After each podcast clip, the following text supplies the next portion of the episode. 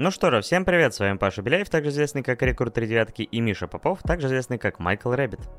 Да, всем здравствуйте, внучки и внученьки. С вами, как всегда, мы, 2D дедушки. Подкаст о гик-культуре и аниме. По большей части про аниме, но в этом выпуске без вот этого вашего аниме. Практически. Практически. Но будет небольшой сюрприз, которым нам сейчас и расскажет Паша. Расскажи, что сегодня по темам-то будет? У нас, как обычно, 4 темы, наш стандарт. И в промежуточном выпуске мы обычно рассказываем вам о том, о чем не успеваем рассказать в основной. Опять же, потому что мы много чего смотрим.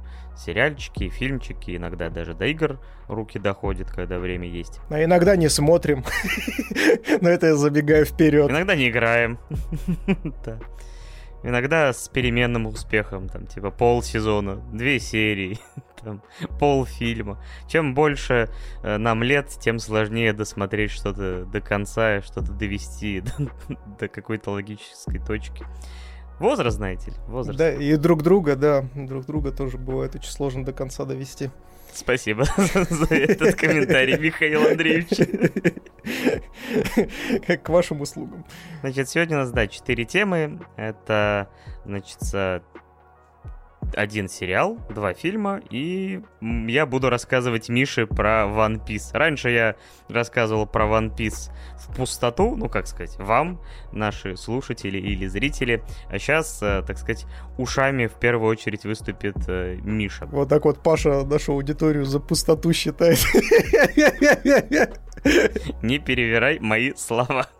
Обязательно, знаешь, это как вырежут из контекста и будет говорить, о, 2D-деды совсем зазнались, считают, не считают вообще ни за кого своих подписчиков.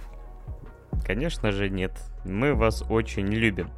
Но перед тем, как мы на это еще раз упомянем... Но перед тем, как мы начнем вас любить, Паша договорит, какие темы еще будут. Да, если меня не перебьет еще 10 раз, я попробую. В общем, у нас есть сериал «Песочный человек», «Сэндман» по комиксу.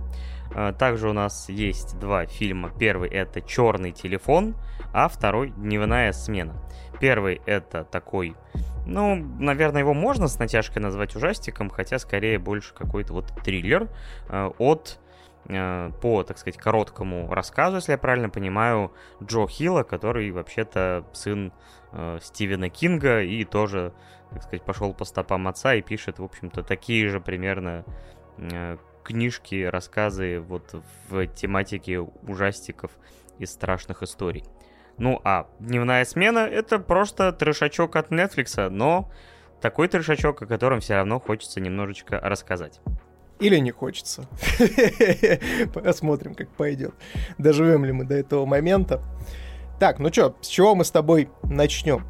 А начнем мы, конечно же, собственно, с, наш, с упоминания наших многоуважаемых горячо любимых бустеров – Спасибо огромнейшее, ребят, всех, кто нас поддерживает на Бусти, кто подписывается, кто потребляет там дополнительный контент, килотонны дополнительного контента на этой замечательной площадке, потому что мы для каждого выпуска практически записываем э, дополнительный контент в формате склерозников. Это то, что мы забываем рассказать в рамках основного либо дополнительного выпуска и, соответственно, там все растягивается чуть ли не на 40 минут. Практически режиссерские версии, представляете? Вот вы смотрели «Бэтмен против Супермена». Вот есть театральная версия, а есть, собственно, режиссерская. Так вот, на Бусте у нас выходит практически «Бэтмен против Супермена» в режиссерской версии. В нашем исполнении, естественно. В общем, мы там с Пашей пыздымся.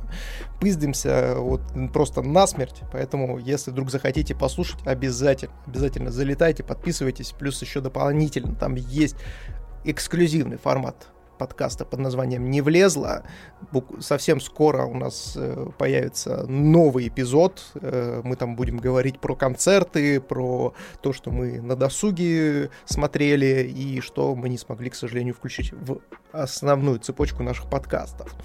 Вот. Ну и, естественно, у нас там еще дополнительно есть режиссерская версия гигантская на три часа э, ова выпуска с Молли Редвульф, э, замечательной порно-моделью, где мы практически без цензуры кучу всякого понаспрашивали, но не смогли, к сожалению, вписать это в основной хронометраж, который вышел для всех вас на наших основных подкаст-площадках. Мы это запихали на Бусти, и поэтому там тоже с определенной подписочки это все дело доступно. Ребята, цены демократические.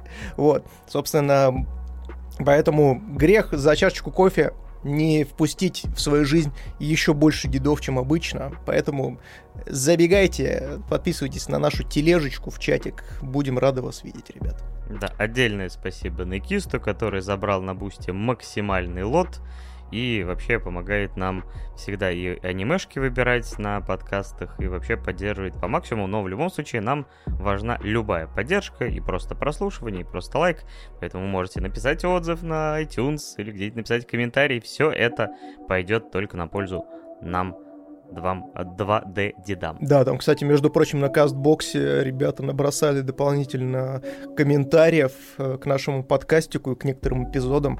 Спасибо вам огромнейшее, ребят, всегда приятно читать обратную связь, особенно такую прям душевную, милую, как, э, собственно, была написана на кастбоксе. Обняли, приподняли, ребят, спасибо вам огромнейшее, вы прям зайки. Муа. Да. Вообще, конечно, мы сегодня с Мишей максимально бодры, несмотря на то, что мы пишем это в понедельник. Я усталый, потому что вчера там отмечал э, день рождения подруги. Миша заработался, потому что начал неделю максимально ударными. Но чтобы не уснуть или наоборот уснуть, нам поможет сериал «Песочный человек». Этот проект, который вышел, э, собственно, совсем недавно на Netflix, является экранизацией серии комиксов э, за авторством Нила Геймана, автора таких еще произведений, как «Американские боги», а в соавторстве с э, Терри Пратчетом они написали такое произведение, как «Благие намерения», по которым тоже совсем недавно Amazon снял сериал, и даже, несмотря на то, что, в принципе, за первый сезон все события книги были описаны, второй сезон не за горами, ну, может быть, опять же, Гейман уже без участия Пратчета так или иначе решил как-то, что, что со своей помощью или с помощью сценаристов все-таки эту историю продолжит. Но у нас несколько другое произведение. Я не помню, сколько лет этому комиксу, насколько я понимаю, он довольно-таки древний. И, собственно говоря, перенос его на большой экран. Не такой древний, как мы. Хотя нет, подожди, я сейчас смотрю дату публикации, и первая публикация была в 89 году. Ну ладно, да, мы, мы древнее, окей. Ну, мы примерно ровесники этого комикса. Поэтому мы не могли пройти мимо экранизации этого произведения. Вообще, про перенос, опять же, на большие или малые экраны говорили очень давно. То есть, вот, честно говоря, вот сколько я себя помню, следящим за какими-то кино, сериальными новостями, я постоянно слышал какие-то вот намеки на то, что вот, скоро должны анонсировать, вот там эти собираются снимать или те, но в итоге все это как бы так и не переходило в плоскость активного производства. Но вот, наконец-то, этот э, проект реализовался в виде 10-серийного первого сезона. Правда, на самом деле уже с оговорочкой, потому что буквально вчера я ехал в метро и такой вижу, что почему-то у сериала на MDB указано 11 эпизодов. Я такой, а? Чё? Я заглядываю, а там, по сути, полноценная ова, ты как у анимешек. То есть, но об этом мы немножко попозже говорим. Расскажи, ты вообще знаком с первоисточником? Про комикс что-нибудь расскажешь нам по Сэндману? Ой, нам надо было бы позвать какого-нибудь, знаешь, человека, который шарит за какие-нибудь андеграундные комиксы. Ну, как сказать, андеграундные? Это все равно Сэндман в итоге вообще оказался частью DC, насколько я понимаю. Хоть и, я так понимаю, все-таки изначально был какой-то э, в своей вселенной существовал. Но так как я вообще комиксы не читаю, не потому что меня какое-то предвзятое к ним отношение, а проблема в том, что, опять же, все упирается во время. Хотя вот, опять же, много наслышан про это произведение, про его крутую стилистику, там, и сюжет, и атмосфера. Но, к сожалению, нет, не знаком. Вот тебе он не попадался на глаза?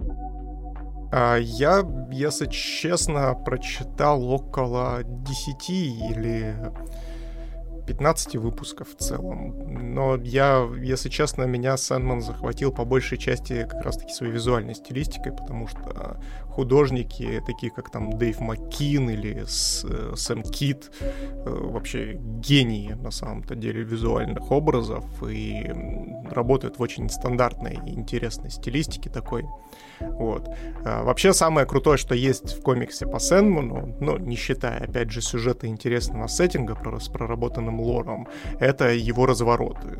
То есть они прям сделаны как полноценные картины, некоторые даже выполнены там маслом и тому подобное, и что передает максимально, знаете, такую атмосферу фэнтезийную, необычную и по-настоящему захватывающую.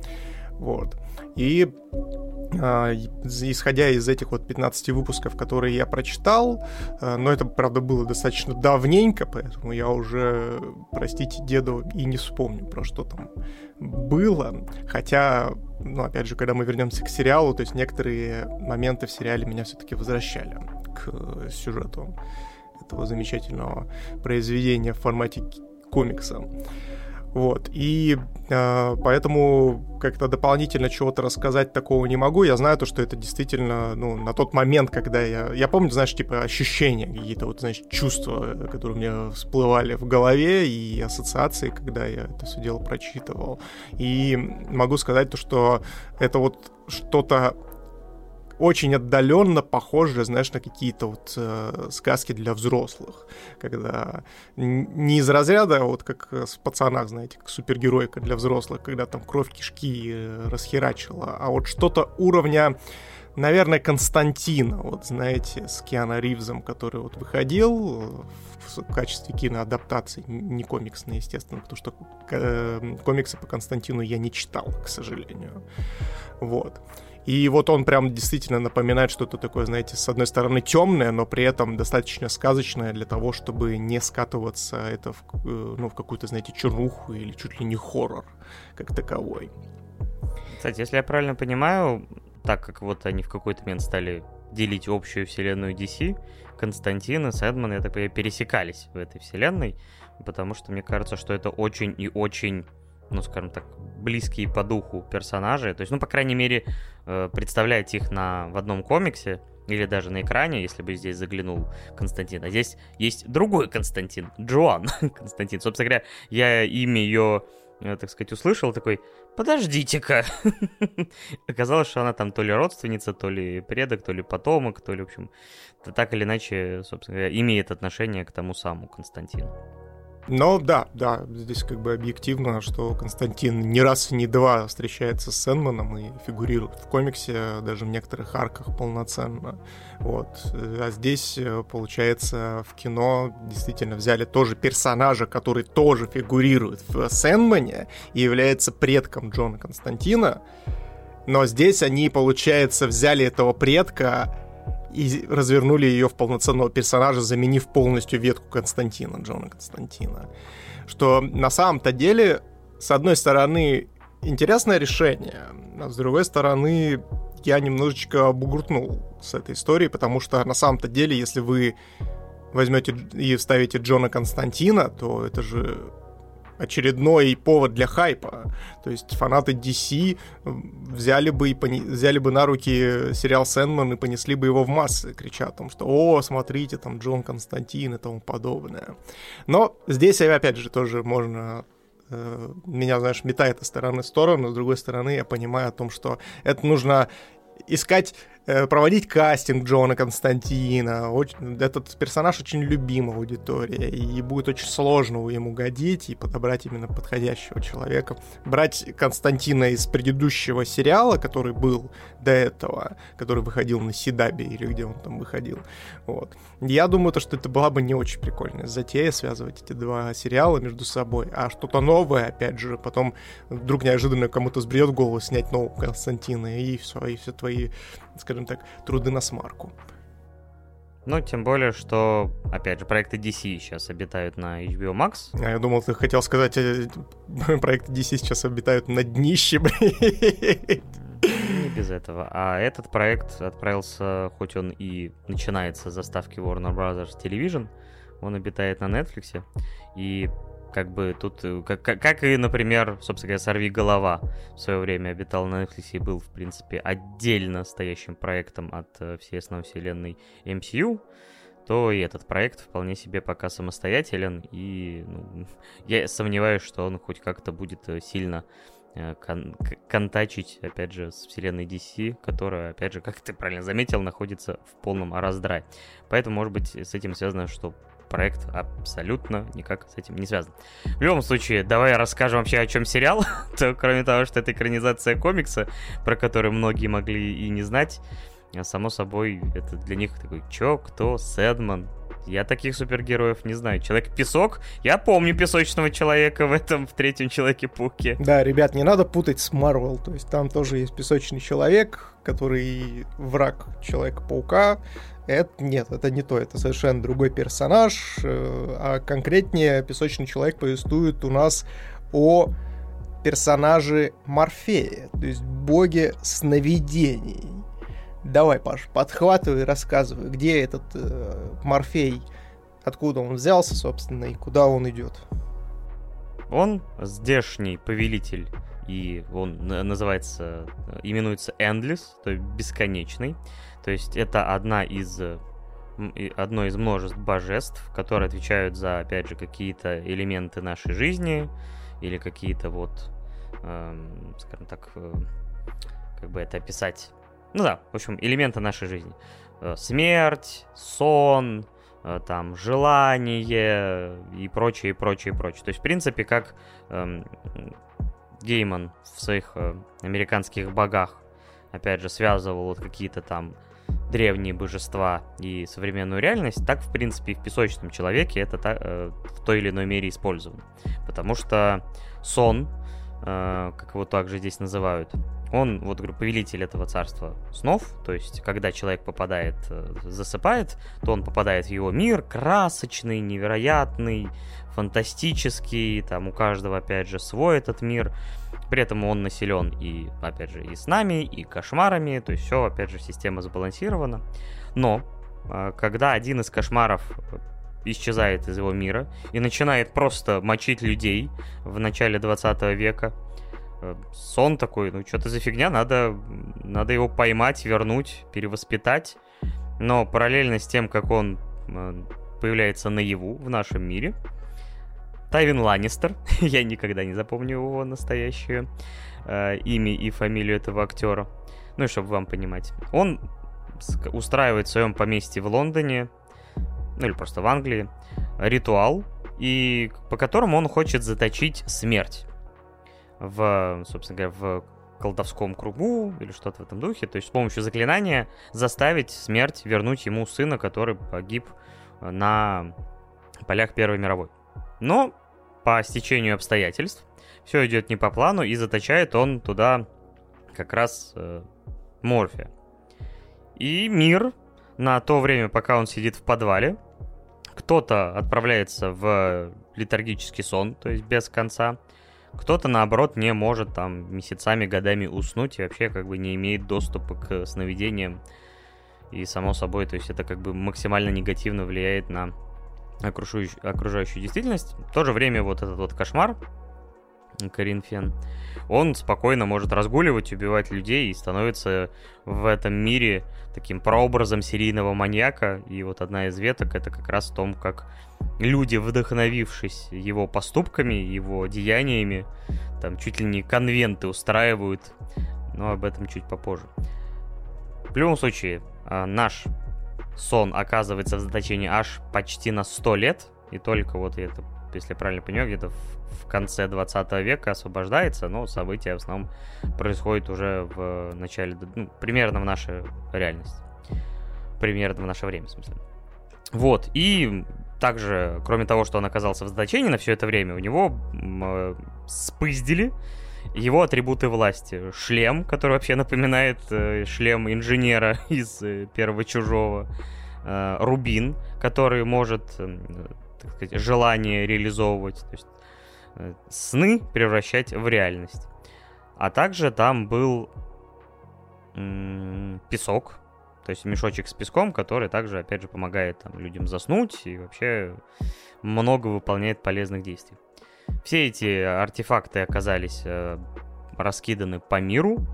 И, например, в четвертой серии, чтобы вы поняли, я немножко, конечно, перескакиваю, но в четвертом, например, эпизоде ему приходится отправиться в ад, где, например, встретиться с Люцифером, э, которого здесь играет э, замечательная актриса, которая играла, опять же, проведу параллель с «Игрой престолов», э, Бриенну Тарт, замечательная статная актриса.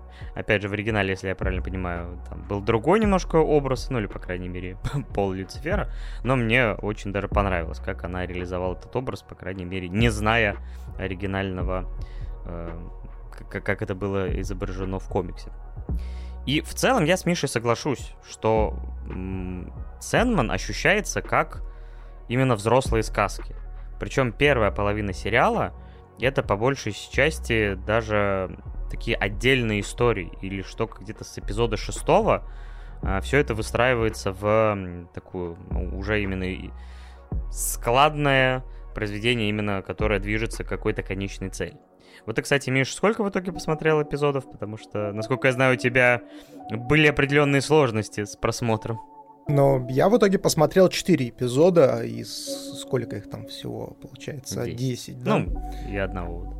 Ну, то есть буквально половину буквально половину, и честно могу сказать то, что в принципе снято очень даже неплохо. А самое, что крутое, очень близко к оригиналу, потому что на самом-то деле Нил Гейман, он активно участвовал в производстве этого сериала, даже, насколько я знаю, он там помогал скрипт писать, ну, то есть сценарий оригинальный для этого сериала, и все вот эти вот, что отсылки, что диалоги, местами прям вот один в один повторяют те же самые диалоги из комикса.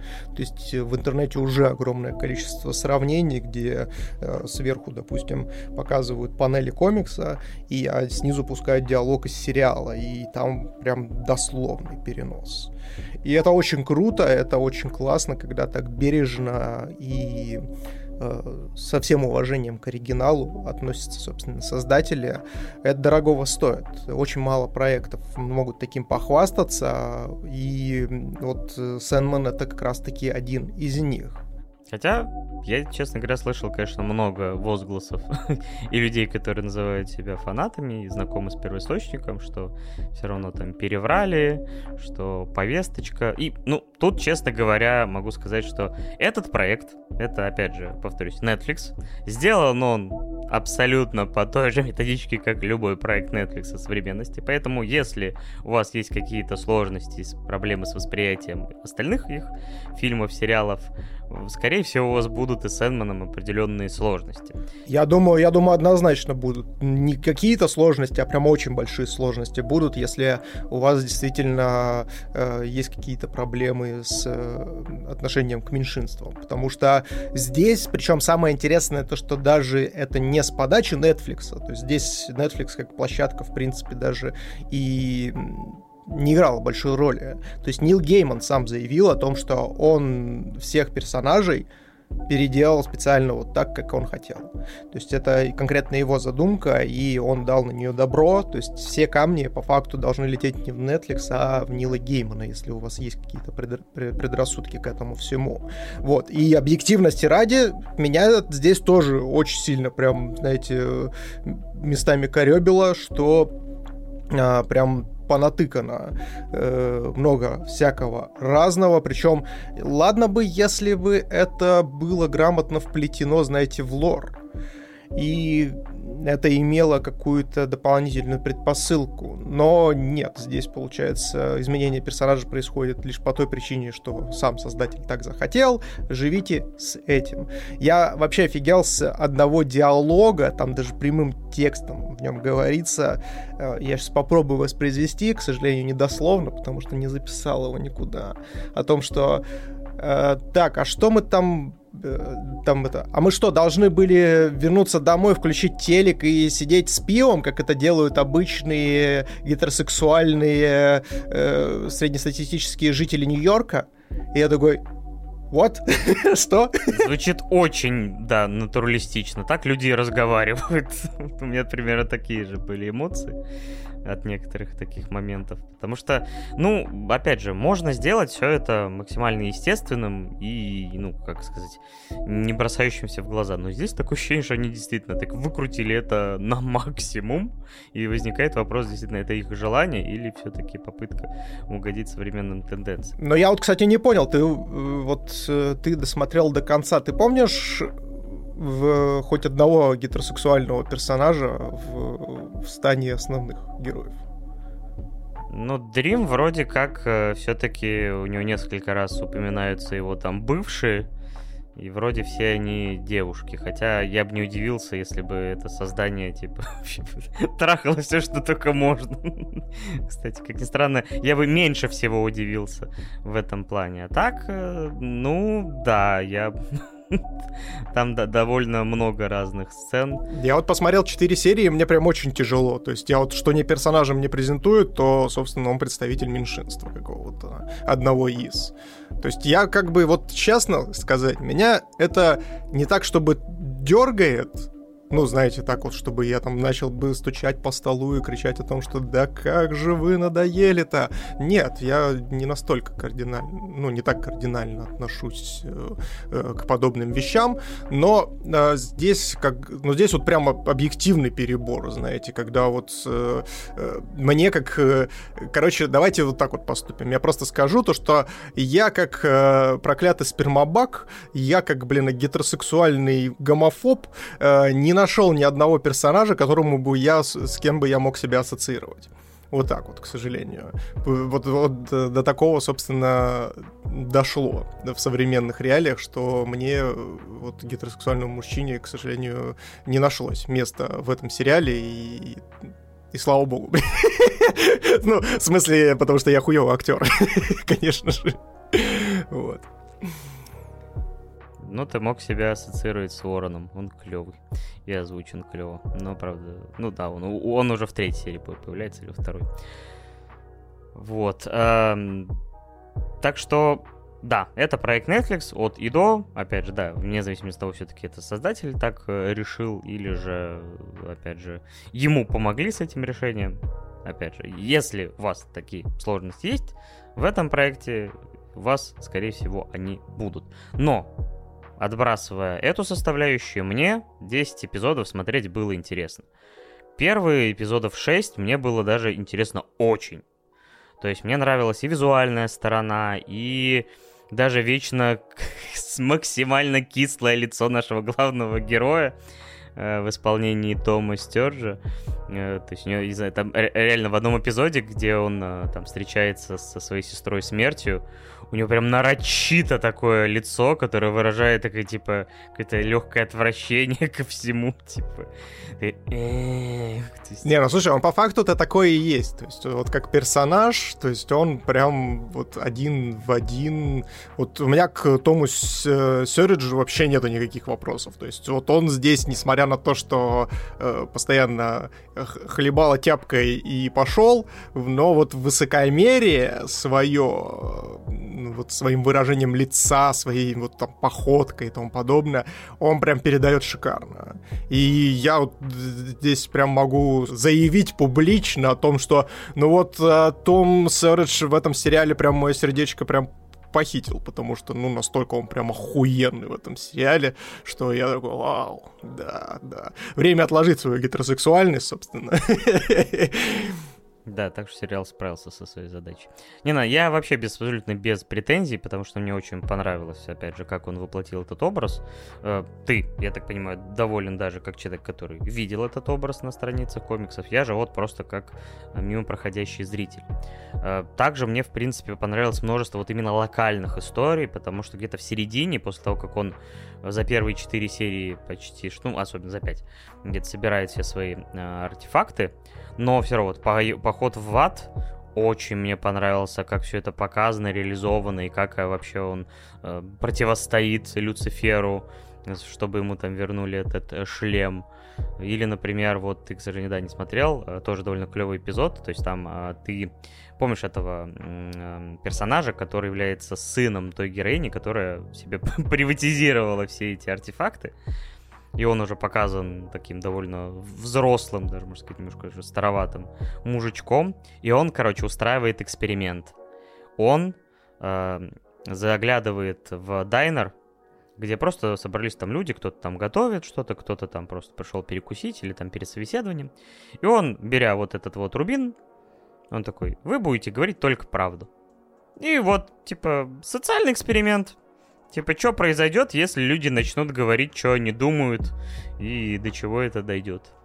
Там секс, э, убийство, поножовщина, все вообще как бы начинает закручиваться.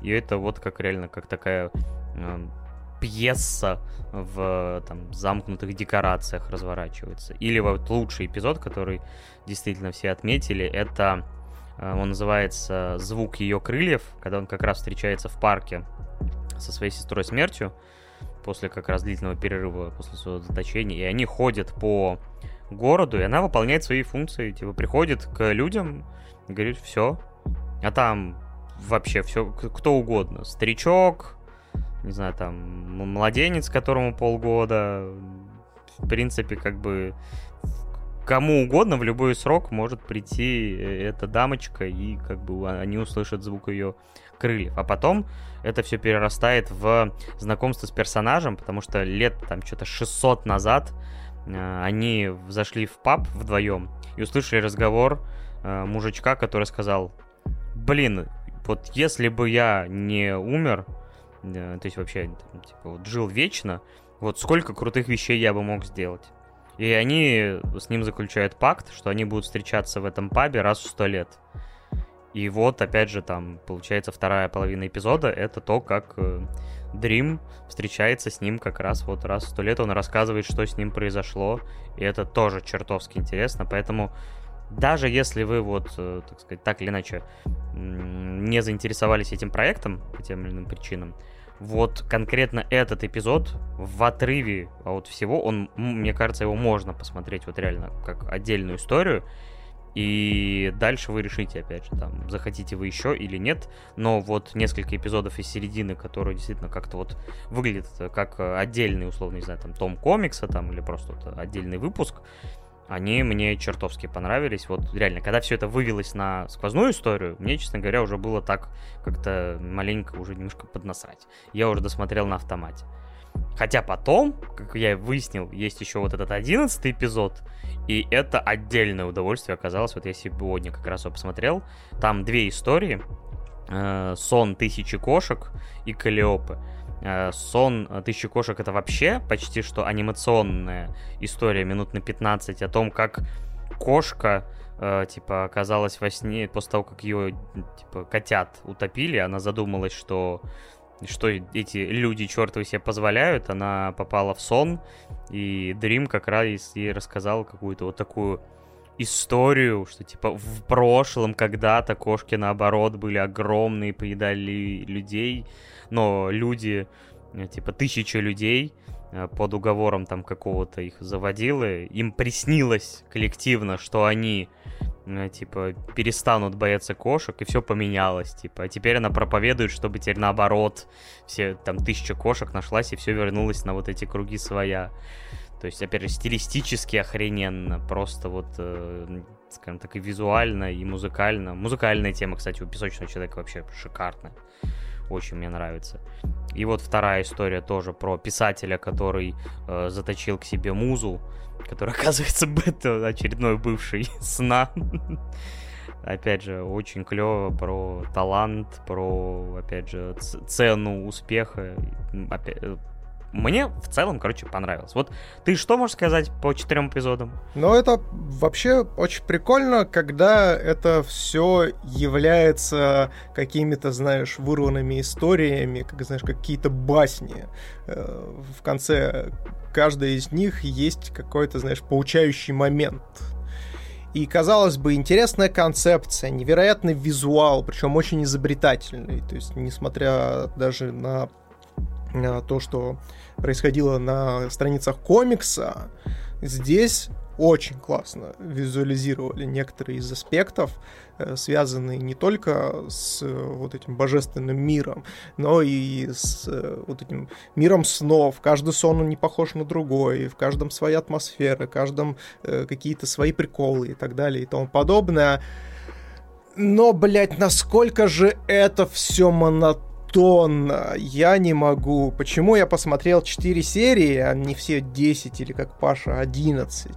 Э, ну, вместе с этой замечательной Овой про котиков. Потому что, если честно, Морфий, Морфий, э, вот, он, собственно, из, выполнял свою максимально привычную функцию, как властелин сна, он меня просто усыплял. Я, честно, без всяких, пробовал целых четыре раза продолжить просмотр. То есть я сначала начал смотреть, уснул на первой серии, потому что, ну, что-то прям вот э, тонное вот это лицо нашего главного героя, несмотря на то, что он невероятно крутой, невероятно сексапильный мужчина, кассасный, вот, он меня прям усыплял на раз-два. Я Включил второй раз, такой, так, нет, надо собраться, надо это. Уже начал в других условиях смотреть. Я начал смотреть сидя. Я, блядь, сидя уснул. Ты представляешь, как это вообще возможно? Я сидя, в принципе, не сплю. У меня нет такой, знаете, привычки о том, что я отрубаюсь на всех фильмах.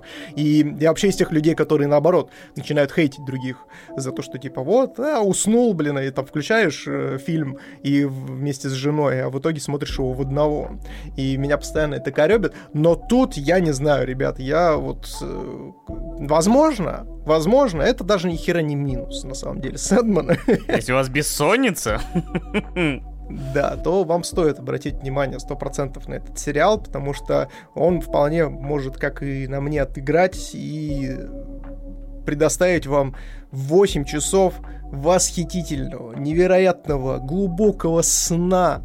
И вы, наконец, выспитесь после трудовых будней. Вот как-то вот так вот. Я же со своей стороны, опять же, подытожу, что, опять же, я остался в целом доволен. Э, мне кажется, что, да, есть проблема с повествованием именно как цельного произведения, и мне кажется, что лучше бы они вообще это действительно как бы оставили как какую-то антологию, то есть даже, может быть, вообще вырезали этот сквозной сюжет, но, наверное, он в комиксах так или иначе есть, но как они его обыграли, мне показалось, что это типа, ну, ок, сойдет. На фоне вот некоторых отдельных историй это было как-то слаб, слабенько. Поэтому я от себя ставлю где-то, наверное, семь с половиной.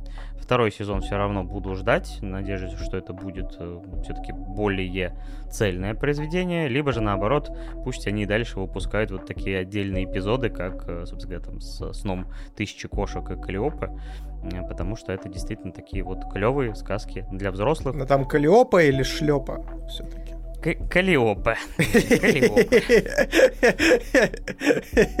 Я думал шлепа. Думал про кошечку сняли, про шлепу. Шлеп молодец. И другие мемы из прошлого тысячелетия. Ладно, это не настолько старые, но мемы обычно стареют быстрее, чем мы с тобой. Так что как-то так.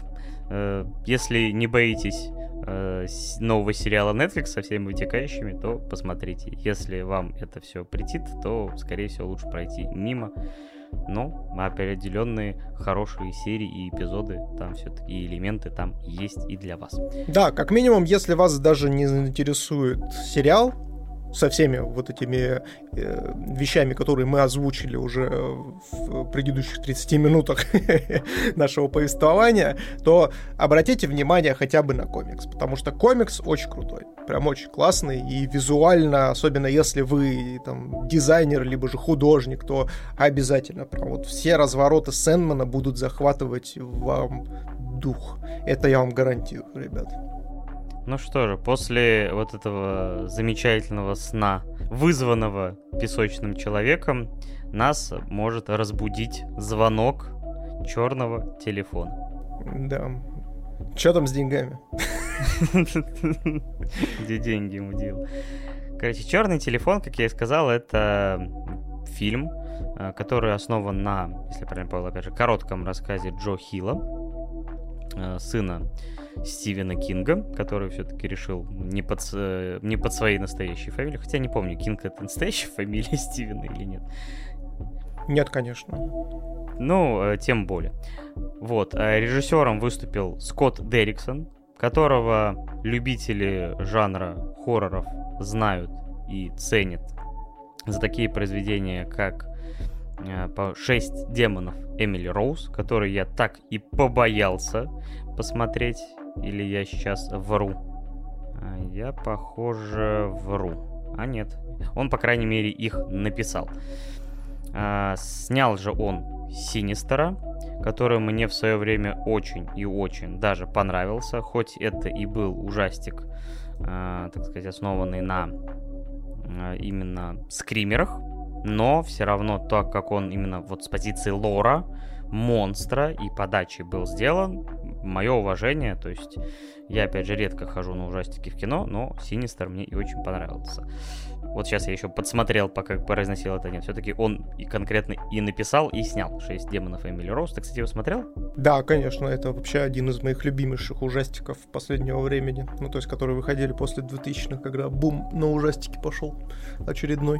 Вот. Но для вас, ребята, если вы не ценитель жанра ужастиков, а любите, например, Марвел, то он снял для вас Доктора Стрэнджа первого довольно стильного и клевого, и одного, мне кажется, из лучших, скажем так, вот э, персонажей, которых вот ввели там во второй или он в третьей фазе появился, по во второй. То есть э, фильм был действительно очень и очень крут в плане визуальной составляющей и преподносил героя, но вот э, со второго фильма его в итоге сняли из-за разногласий, потому что он, э, собственно говоря, хотел я такой, и другого злодея, и другие элементы ужастиков хотел ввести, но в итоге он ушел из него, и мы уже рассказывали о том, что Сэм Рейми взялся за съемки и доделывание этого проекта, а он же, в свою очередь, решил снять небольшой фильм, э, вот как он любит и умеет, и им стал черный телефон.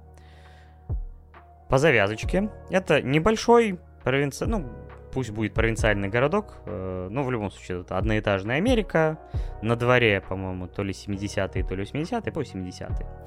А, по городу разъезжает фургончик, а детишки, которые катаются на великах, просто гуляют по улице, встречая этот фургон, исчезают. И, собственно говоря, наш главный герой, э, то есть узнает, как его там условно какие-то знакомые или люди, которых он там, не знаю, встречал на бейсбольном матче, оказываются на постерах о пропаже. При этом его сестренка младшая, она видит сны, в которых э, ей видятся там какие-то черные шары, вот это, собственно, фургон, эти детишки. Но когда она рассказывает об этом своему батьке-алкоголику, который, ну, собственно говоря, как и они вместе потерял мать, не помню, там, в... от болезни вроде как, он ее не без озрения совести мутузит. При этом сам э, наш главный герой, парнишка, и в этих ситуациях бездействует, и в школе вообще отхватывает от хулиганов, и даже его, собственно говоря, боевая сестренка, и то с большим рвением пытается защитить его там от хулиганов и там, не знаю, там, чуть ли не кирпичом по хлебалу может запустить. Какому-нибудь пацану, который будет сидеть охеревать у забора, не знаю, там кровь из лба идти. Такой, what the fuck? То есть, в общем-то, и в какой-то момент наш парнишка оказывается в этом самом фургоне, а после этого в подвале у персонажа Итана Хоука, который ходит вот в этой зловещей маске с улыбочкой.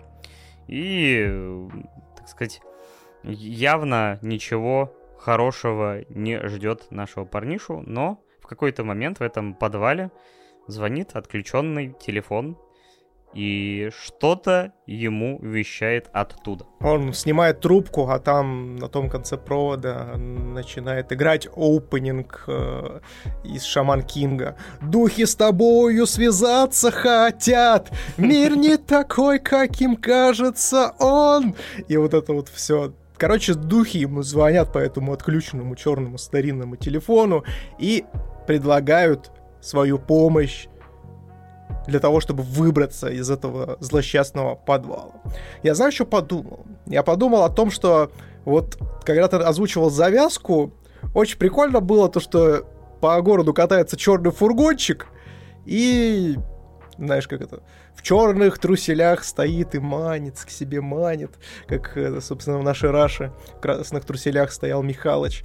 Вот, и манит к себе детишек. Я тут подумал о том, что, блин, было бы очень круто, если бы кто-то снял ужастик про тот самый самосвал, который ездит и постоянно отправляет мужиков 40-летних в Исикай, блядь.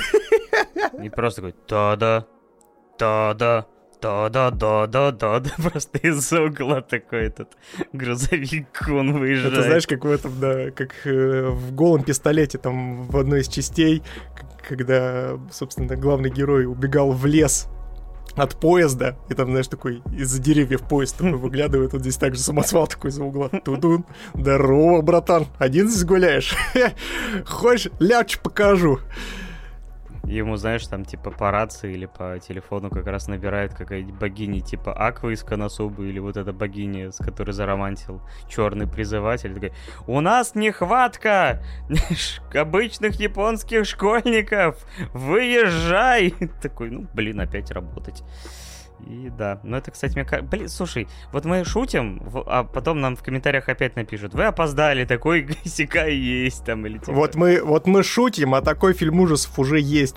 Кстати, между прочим, он тоже, насколько я помню, он по Стивену Кингу. Это максимальное ускорение. 1986 года. Ну да, он иссякал, там грузовики как раз иссякали. А, блин, так это же, это же практически один из единственных фильмов, который сам снял Стивен Кинг же, точно. Он потом еще извинялся за то, что такая параша. Потому что там что-то вообще там астрономическое количество этих э, малин собрал. Ну, у него, знаешь ли, хватает вообще всяких экранизаций и тех, которые все любят. И все. Не, ну слушай, но мне в детстве нравилось максимальное ускорение, когда вот эти вот э, ожившие траки вот, э, катались и охотились на людей. Понравился ли тебе черный телефон? Да, давай возвращаться к черному телефону. Слушай, здесь достаточно двоякая ситуация для меня, по крайней мере, потому что а, если рассматривать с технической точки зрения это кино, то оно сделано, ну, если не на хорошем уровне, то на очень и очень даже приличном. То есть что постановка, что подача моментов, ну, давайте будем честны, раз уж у нас Э, собственно, дело происходит в подвале, это такой достаточно камерный ужастик. То есть там нету, знаете, каких-то больших масштабов, размахов и тому подобное. Я, насколько помню, там и бюджет э, два с половиной бутерброда, в принципе, у черного телефона. И он там успел окупиться даже в 10 раз чуть ли.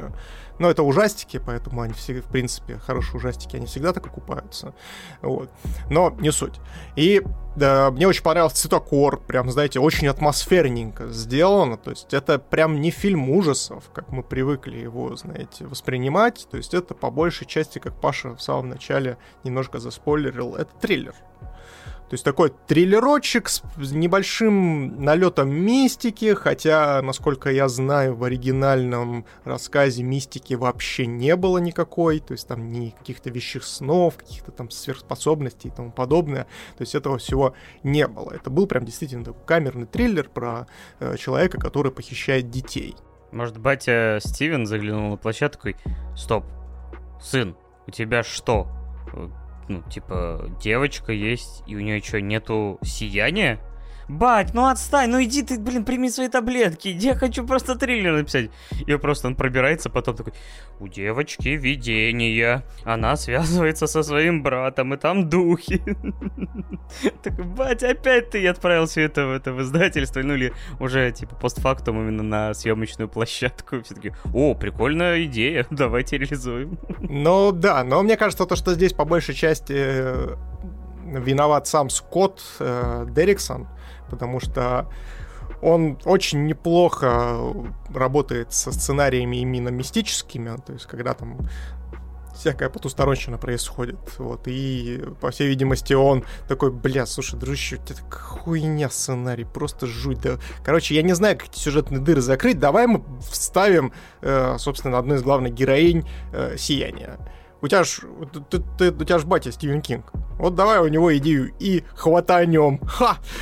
Вот. Ну и, собственно, э, в, это, в этом плане как бы по сценарию есть некоторые вопросы у меня, конечно, э, к этому сериалу, к этому сериалу, к этому фильму, потому что, ну, честно, даже при добавлении всей вот этой чертовщины складнее он не стал. Потому что вот э, там есть параллельная сюжетная линия, в которой как раз-таки участвует эта героиня с сиянием, э, связанная с полицейскими. Я не знаю, что эти полицейские вообще делают э, в этом городе, потому что да ни хера они не делают, потому что у, у них похищают детей, а они вместо того, чтобы вести нормальное расследование, какую-то херотой занимаются вообще непонятные. То есть... Они просто по домам ходят, опрашивают там, типа такие, а вы видели этого мальчика? А вы видели этого мальчика? А что вы делали там недавно? Учитывая, что у них небольшой городок, они за вот э, все это время, которое происходили похищения, они могли, мне кажется, раз 50 обойти по одному этому. А, они, мне кажется, знаешь, что они просто деды, они просто старые, у них склероз, и они, знаешь, забывают, что они ходили, что-то опрашивали и идут по новой, блядь. Это, опять вы пришли? Да вы же вчера были. А, да, точно. И такие, зацепка никуда не привела. Странно. А что там с деньгами? Пришел, да.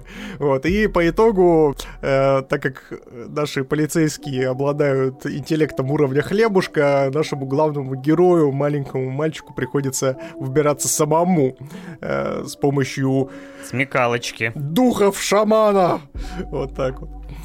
Не, у него где-то, знаешь, 50% подсказок, 50% какие-то смекалочки, потому что он в замкнутом пространстве там такой, о, окно, как мне туда залезть, сделаю то-то, как мне сделать это, попробую это. Ну и да, что-то ему начинает подсказывать. Но мне, знаешь ли, вот эти допущения, вот эта вся мистика мне не помешала насладиться фильмом. Э, мне, опять же, понравился и как ты уже упомянул, как он снят. Мне понравилась атмосфера, потому что ча- чаще всего я именно вот за этим смотрю такие фильмы, не за тем, чтобы мне там что-нибудь напугали, там, или э, как-то вот, э, скажем так, вывели из э, там, состояния равновесия там психического, психологического. Нет, я именно вот за какой-то вот такой атмосферой, э, немножко, как сказать, мрачной, вот, э, опять же, и э, сама эта концепция, где вот он пытается выбраться из этого подвала всеми силами, это создает вот эти именно моменты триллера, что называется, когда ты, ну, то есть, болеешь за него, типа, давай, давай, давай, там, типа, дверь, он крутит там какой-нибудь этот замок, э, типа, и вот ты, опять же, напрягаешься, то, что там, э, скажем так, настигнут его, не достигнут, получится у него, не получится. Ты, конечно, можешь просто на часы посмотреть, как бы, и понять, что хронометража еще там на час времени, но все равно для меня это все так или иначе работало. И что самое главное, кульминация настолько вот удовлетворяющее ощущение меня оставило, что это, честно говоря, там условно мне мысленно уже прибавило там условно балл какой-то итоговой оценки.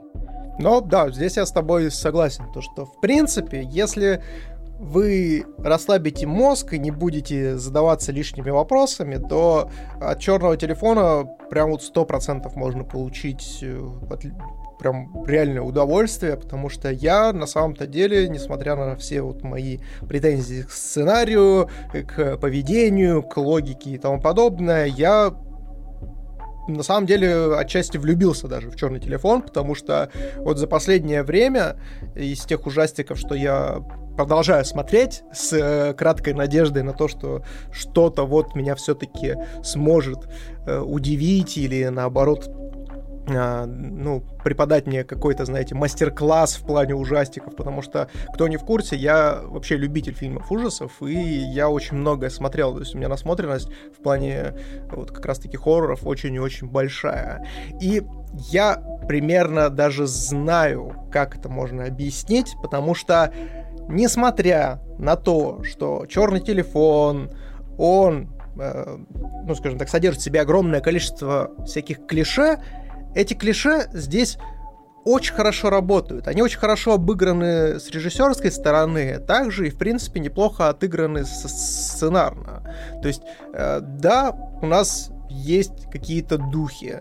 Да, эти духи, казалось бы, пытаются там нас запугать, как-то что-то сделать и тому подобное. Это, казалось бы, клише, но потом они разворачиваются немножечко в другую сторону и преподносят э, вообще в совершенно другом ключе, и э, вот финальная развязка, она удовлетворяющая. Я здесь с тобой, безусловно, соглашусь, особенно учитывая, что э, ну, саму вот эту вот фигуру маньяка, потому что, вот, кстати, здесь стоит тоже отдать э, должное э, Скотту Дерриксону, то, что этот человек, как никто другой, умеет создавать крутых маньяков либо, ну, крутых вот убийц, которые, собственно, вселяют страх. То есть он там может харизматичную маску подобрать, вспомните того же самого Синистера. То есть это, грубо говоря, призрак или вот маньяк, которого сложно с кем-то перепутать. Это, знаете, э, какой-то скилл уровня вот этих старых фильмов, того же самого там Джейсона Вурхиса, Хэллоуина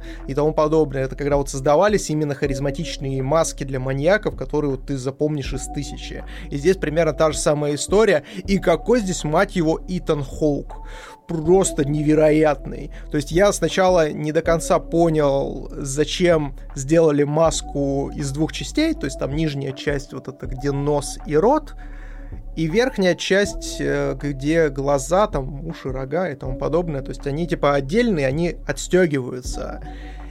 Но когда я сценарно получил на это ответ, и как я увидел, как Итан Хоук умеет играть глазами, я прям восхитился. Я, я вот э, за счет вот этого момента, я прям бесконечно влюбился в черный телефон. Это просто гениально. Но единственное, что я замечу, что такое ощущение, что Итан Хоук просто маску забрал с этого. Он же в первой судной ночи, по-моему, играл. Там же тоже все в масках ходили. Ну да, ну да. Она, кстати, чем-то похожа на вот эти улыбающиеся маски из первой судной ночи, но отличия все равно достаточно большие, чтобы не да, считалось да, да. плагиатом. Да и парнишка мне понравилось, как отыграл, плюс у него есть э, такая арка, э, которая невооруженным взглядом видна, про взросление, про э, ну, так сказать, необходимость взять ответственность, взять все в свои руки и несмотря вот на маленький возраст, несмотря на это, в экстремальной ситуации иногда не остается никакого другого выбора. Поэтому и вот в таком э, контексте тоже мне история понравилась, потому что вот она, скажем так, видно рост персонажа в начале и в конце фильма. Да, и что ты в итоге поставишь черному телефону? Ой, слушай, вообще, конечно, на момент, когда я его чисто посмотрел, особенно на фоне вот именно удовлетворения, э, так сказать, полного от э, развязки, именно а, эмоционального такого выплеска, я поставил, помню, восьмерку. Наверное, у меня немножко улеглись э, эмоции, но все равно я, наверное, вот семь с половиной, восемь готов поставить. Я отлично провел время. Это вряд ли тот фильм, который я буду пересматривать. И не факт, что, условно, там, какие-нибудь итоги года подводя, если бы, знаешь, была бы рубрика э, по жанрам, там, лучший ужастик, лучше это. Ну, за, за не особо большой конкуренцией для меня, я бы, наверное, бы черный телефон назвал бы лучшим ужастиком. Потому что, собственно, другие, не факт, что еще что-нибудь посмотрю. Но в целом я остался доволен, так что, да, 7,5-8. Ну, пусть будет все равно 8, да, я все равно остался доволен. А ты? Но я от себя поставлю черному телефону семерку. Вот, потому что все-таки сценарий местами прям ну дико э, глупенький, но очень классно работает с клише.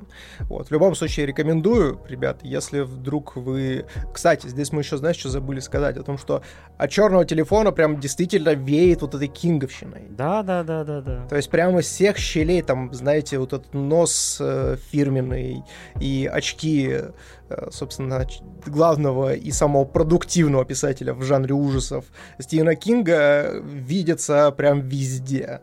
Поэтому, если вы любите э, Стивена Кинга, если вы вам нравятся экранизации по Стивену Кингу, и если вы просто хотите посмотреть классный триллерочек, то милости прошу, Да, я тоже присоединяюсь к этой рекомендации и соглашусь насчет того, что э, призрак Стивена Кинга тоже мог бы набрать нашему главному герою по телефону и сказать «бойся клоунов». Он бы сказал «каких нахрен клоунов?» А, он такой «это не то произведение» и повесил трубку. Не-не, он, знаешь, такой звонит, такой Привет, мальчик, у тебя есть сияние? А если, а если напишу? Вот, а сейчас после черного телефона у меня, знаешь, нету изящной подвязки. Я просто буду тебе рассказывать про очередную арку One Piece.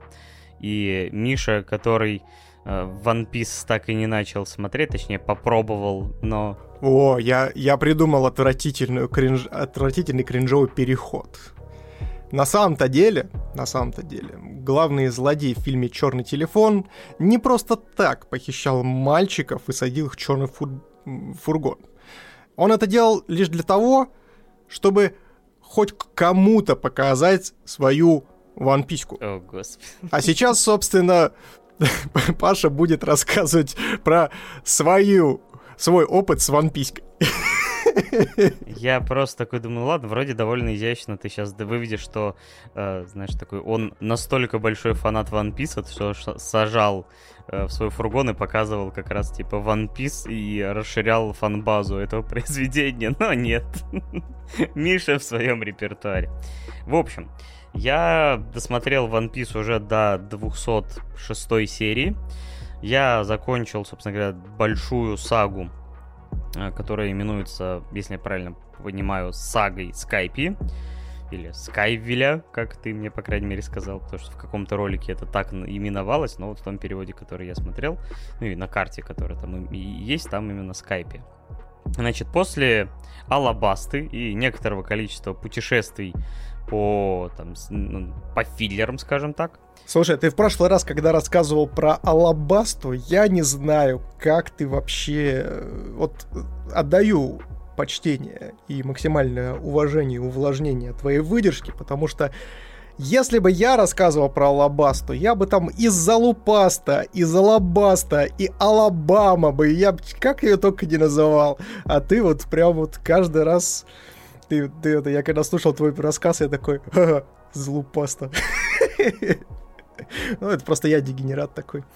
Вообще она как бы с учетом того, что у них э, ну, в, в оригинальном, собственно, языке нету буквы L, точнее вот есть звук, который, э, скажем так, что-то среднее между R и L, э, но в большей степени именно как R, поэтому у нас есть там переводы манги, где есть Реви вместо Леви из Атаки Титанов, но потом как бы люди потом слушают, как это более-менее звучит в какой-нибудь адаптации, уже там в анимешке и переделывают, меняют эти буквы. Но так или иначе, да, это очень часто встречается. И Арабаста как раз, ну, собственно говоря, как бы в таком произношении ты еще больше понимаешь, что это все-таки арабская страна, и это была сага, по, сути, про вот э, какую-то гипотетическую э, арабскую страну, э, куда, не знаю, там, внешними силами начинается внутренний раздрай, и как бы гражданские войны, и если при желании можно все это, опять же, довольно легко, э, так сказать, параллельнее с э, реальным миром провести. Сага Скайпи, она все-таки более приключенческая, более такая опять же, фантастическая. Ну, вообще, в принципе, One Piece это, это максимальная фантазия. Вот уж One Piece, да, прям повседневность, повседневность, ничего не сказать. Просто Итиро Ода, он вообще, честно говоря, вот я снова, будь у меня какая-то, знаешь, я манера носить шляпу соломенную, например, как у главного героя Лу... Манки Ди я бы ее без конца бы снимал, и мое уважение отправлял бы в сторону Японии, где он обитает, потому что... А зачем ее снимать?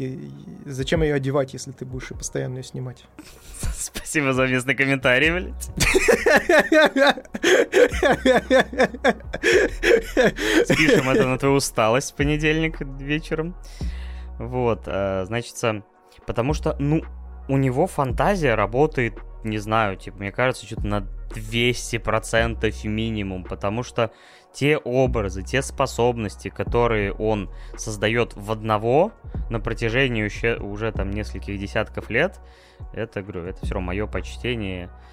Потому что, например, вот в саге Скайпе я немножко, наверное, пропущу часть про то, как они добирались до Скайпе, и во многом потому, что вот Миша не мог посмотреть э, первые серии Песочного Человека, не заснув. Я, в свою очередь, э, почему-то... Ну, меня бывает, да, я все-таки, опять же, смотрю анимешки чаще всего после работы. И с, с учетом возраста, хоть мне и всего 33, но я уже как тот э, дед или батя, который засыпает перед телевизором, смотря там футбол, я могу спокойно уснуть в процессе просмотра там анимешки или сериала. И как раз почему-то вот э, та часть арки, там вот, по-моему, остров Орулука, где они, по-моему, просто с какими-то пиратами пересекались. Я, кажется, вообще проспал, мне кажется, наполовину, потому что такой, а, что происходит? И потом они, собственно говоря, приплыли на остров Джая, э, где, типа, скажем так, э, встретили персонажа, который им рассказал о том, что вот он, он ему рассказал э, легенду про своего дальнего предка, скорее древнего предка, который в свое время рассказал всем о несметных сокровищах типа, там, которые были, собственно, на острове Джая. Но, когда он э, вернулся, ну, то есть он к королю приехал, такой, о, там, типа, короче, там золото, вообще то-то, пятое. Э, они приехали с королем, а там ничего нет. И он такой, а в смысле? И, типа, его за это вообще казнили. И, так сказать, а, заклеймили лжецом, вруном и, типа, долбоебом, выражение. В общем, и наши герои такие думают, ну, возможно, часть острова просто утонула, и его потомок просто постоянно ныряет куда-то на дно ищет доказательства существования, типа, там, золотого колокола и вообще города золота. А, ну, типа Эльдорадо, по сути, такую аналогию. Но на самом деле оказывается, что половина острова Опять же, спойлеры, спойлеры, ничего кроме спойлеров. Уж извините, тем более я рассказываю про там 100 40-е, 150-е серии. Если вы не смотрели по какой-то причине, лучше все-таки начать и вернуться, тем более, что я рассказывал и про предыдущие арки, а, так что хотя бы их посмотрите. Короче, часть острова э, из-за катаклизма, который здесь происходит раз э, в какой-то промежуток времени, огромный столб воды, э, там просто взмывает в небо, и он в какой-то момент, там, 400 лет назад, просто вырвал ско- ну, целиком пол острова и отправил его на небеса. А небеса здесь, знаете ли, тоже обитаемые. И живут там, по сути, ангелы с абсолютно декоративными нафиг крыльями, потому что у них, знаешь, крылышки такие просто, типа, которые даже не выступают э, за пределы, не знаю, там, лопаток. То есть, э, если бы они на них летали, это было бы максимально комично. То есть, не знаю, там, со скоростью калибри они бы там, типа, порхали. Э, и живут они, по сути, то есть у них есть свое море белое, Если море было камом. Извините. Короче, э, и наши герои, так сказать, э, такие, о, чё, можно отправиться на небесный остров? Погнали! И они вычисляют там, как попасть на этот э, наверх с помощью, опять же, этого огромного столба воды. Они прилетают туда и говорят, ну, вы, ребята, тут заплатите про проездной такие, а у нас нет денег. Такие, потому что там валюта абсолютно разная. Они такие, не, ну вы можете проехать, но потом, типа, у вас проблем будет. Я, окей, погнали.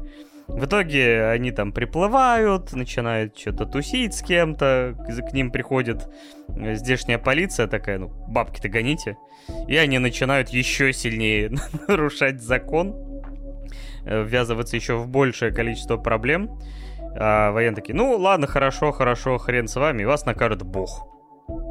То есть на 150 серии из 1000 главным противником нашей команды выступает бог. Но бог, опять же, забегая вперед, здесь оказывается просто, по сути, сверхсозданием, как и Луфи. То есть Луфи, я напоминаю, он тянется, он резиновый человек, как Капитан Фантастика из э, фантастической четверки у Марвел. Но он тоже сожрал фрукт, получается, да? Да. И вот это вот э, Инель, Кстати, я, я все не мог избавиться, по-моему же... Не NL International, не нужно подписываться по нашему промокоду, ребят. Да, я что-то все сидел и что-то такое думаю, блин, была же какая-то такая схема развода, типа такой с таким же почти названием, такой думаю.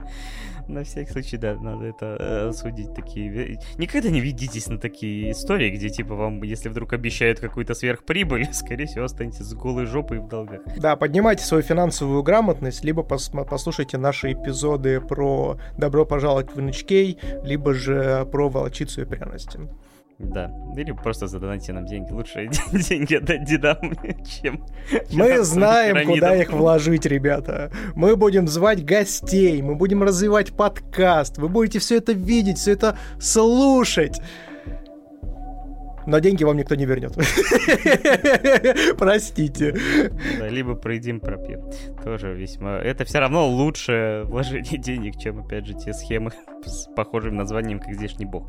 Короче, он э, здешний бог, он имеет э, свойства э, электрические, то есть он вообще в какой-то момент выясняется, что по сути может превращаться в один сплошной э, поток э, электричества, поэтому ему физический урон абсолютно никак не э, ну, так сказать, он его не боится, и поэтому люди, которые в какой-то момент э, решили его грохнуть, потому что здесь вообще тоже своя гражданская война идет, Потому что люди, которые находились в момент э, подъема этого острова, они вообще как бы, ну их никто не спрашивал, хотят они туда отправиться, не хотят. И вот они там оказались, э, типа своим племенем, потому что они, ну, вылитые индейцы. То есть, по сути, они выступают здесь как такое коренное население. А к ним тут же заваливаются здешние ангелы такие. А теперь это наша земля. Типа. ну и у них на огромное, на долгое количество времени, собственно, конфликт э, постоянные столкновения. И вот есть, опять же, э, где-то на этом острове, как, пока он еще был внизу, был знаменитый колокол золота. И типа там есть бытует мнение, что если кто-то в него зазвонит, то э, свяжется с мертвыми. То дозвонится тому мальчику из подвала, блядь. Да, да, такой, алло, это Луфи, кто? Дай пожрать, потому что Луфи, кстати, я почему э, Луфи стал одним из моих любимых персонажей, потому что он меня понимает как никто другой.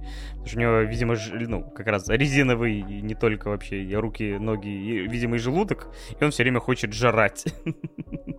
Это иногда чуть ли не главная его там мотивация. Типа, закончится все, можно будет похавать. Да, только, к сожалению, вот. Луфи не толстеет, в отличие от тебя. Не, он, он, он, он реально может потолстеть, а потом у него все это уйдет моментально. Потому что а у тебя нет. А у меня нет. Я останусь толстым. Вот. И получается, наши герои, опять же, они хотят найти этот колокол.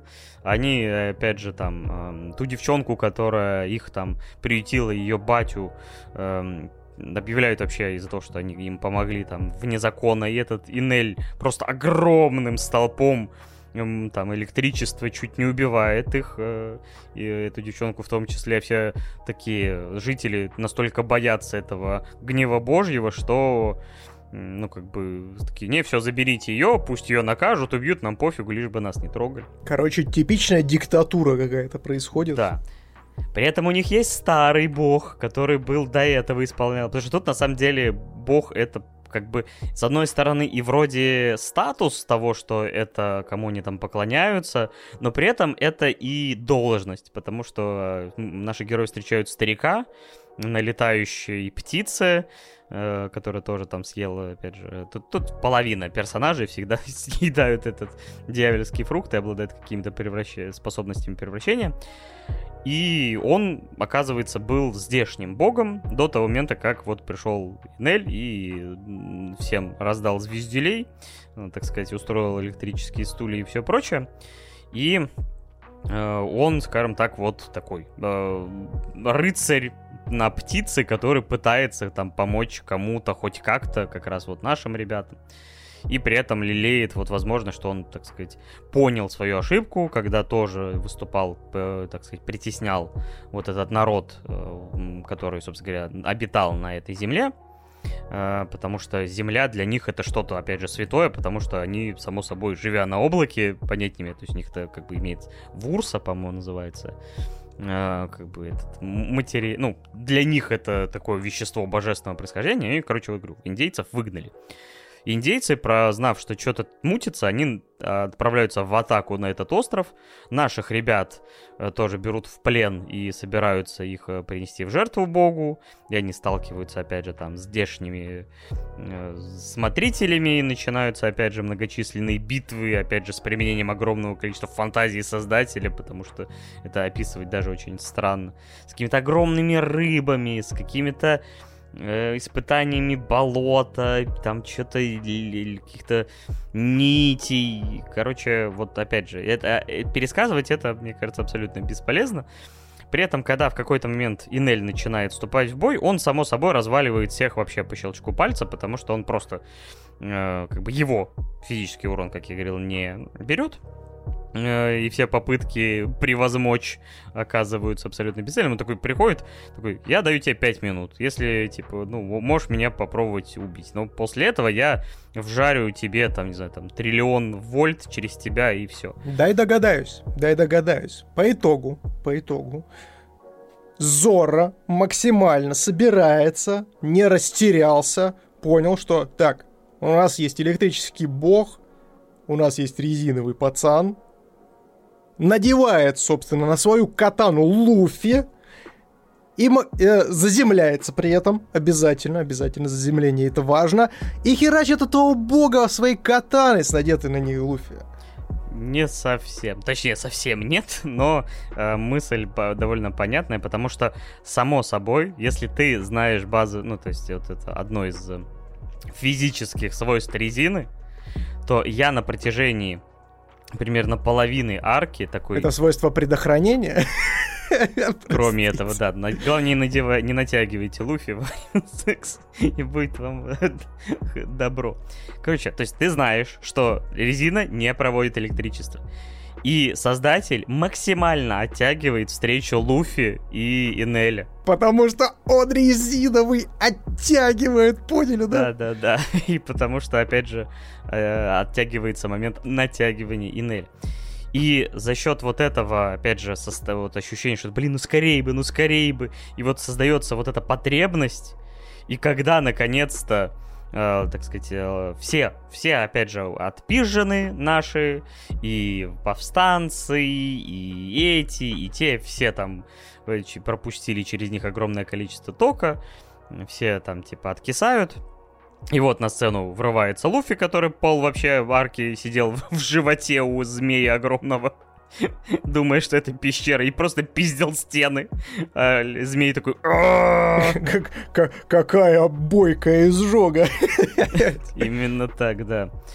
И когда они наконец-то пересекаются, и создается Луфи, просто начинает мутузить его, и у этого Инеля просто мемное лицо, потому что я, я не знаю, я там что-то гуглил э, картинку, мне нужно было картинку, и там типа с яркой эмоцией из One Piece, и первое, что я увидел, это как раз вот это лицо Инеля, с, э, в One Piece всегда огромные открывающиеся рты, типа, которые что-то орут, то есть это отличительная э, вещь стиля, оды, и это, конечно, типа такой, настолько тебя удовлетворяет этот момент, но это происходит за серии 20 или 30 до финала арки. Э, поэтому Энель находит способ, как э, нейтрализовать Луфи. Он ему э, он раскалил золото на своем вот этом воздушном корабле и сделал огромный шар. И Луфи, когда типа пытался ему вмазать, он, э, так сказать, раскалил этот шар, рука у него прошла сквозь, и у него вот этот огромный, там, не знаю, там, наверное, в тонну или, там, не знаю, там, в, несколько сот килограмм шар из золота у него повис на руке, он его куда-то сбросил, и у тебя создается теперь новая потребность, чтобы Луфи наконец-то с этим шаром просто вмазал со всей силы этому Инелю, потому что Инель во второй половине творит столько мудачества, он там разрушает этот вообще воздушный остров, этот город ангелов э, какой-то огромным шаром статического электричества, там, шаровой молнии. Херачит по всей поверхности, опять же, каким-то вот грозовым фронтом. То есть прям мудило-мудило. И вот реально в тот момент, когда в конце Луфи прыгает, там что-то э, там летит ему навстречу, там с падающего какого-то бобового стебля, который отсылает, само собой, к сказке э, этот, э, как она там, и бобовый стебель, как первая часть, Дж- Джека бобовый стебель, да.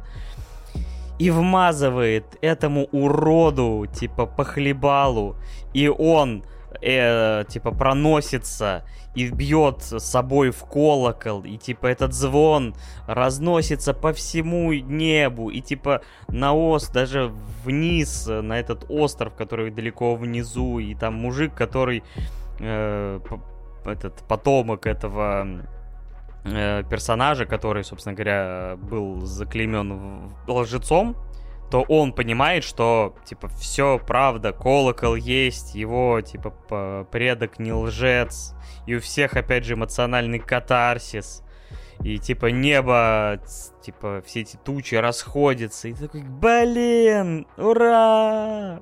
То есть, вот честно, вот, вот эти невероятно растянутые сёнаны тех лет, они, с одной стороны, вот смотреть их в нынешнем темпе, конечно, сложно, хотя все равно у One Piece там бывает вот первая половина арки, когда все это что-то завязывается, знакомится, вот вам рассказывают про быт здешнего, кто-нибудь государства или вот как этого скайпи. И это, ну так, немножко уныленько смотрится, но чем ближе к финалу, когда начинается экшен, когда начинается все вот эти дуэли, все летают, все там режутся, типа бьются, это вот оправдывает все твои эмоциональные вложения, и вот опять же, какой-то вот точка катарсиса, она вот доходит до какого-то невероятного предела, поэтому заканчивая эту э, сагу о скайпе, я, конечно, такой весь вот прям заряженный какой-то бодростью, позитивом сидел.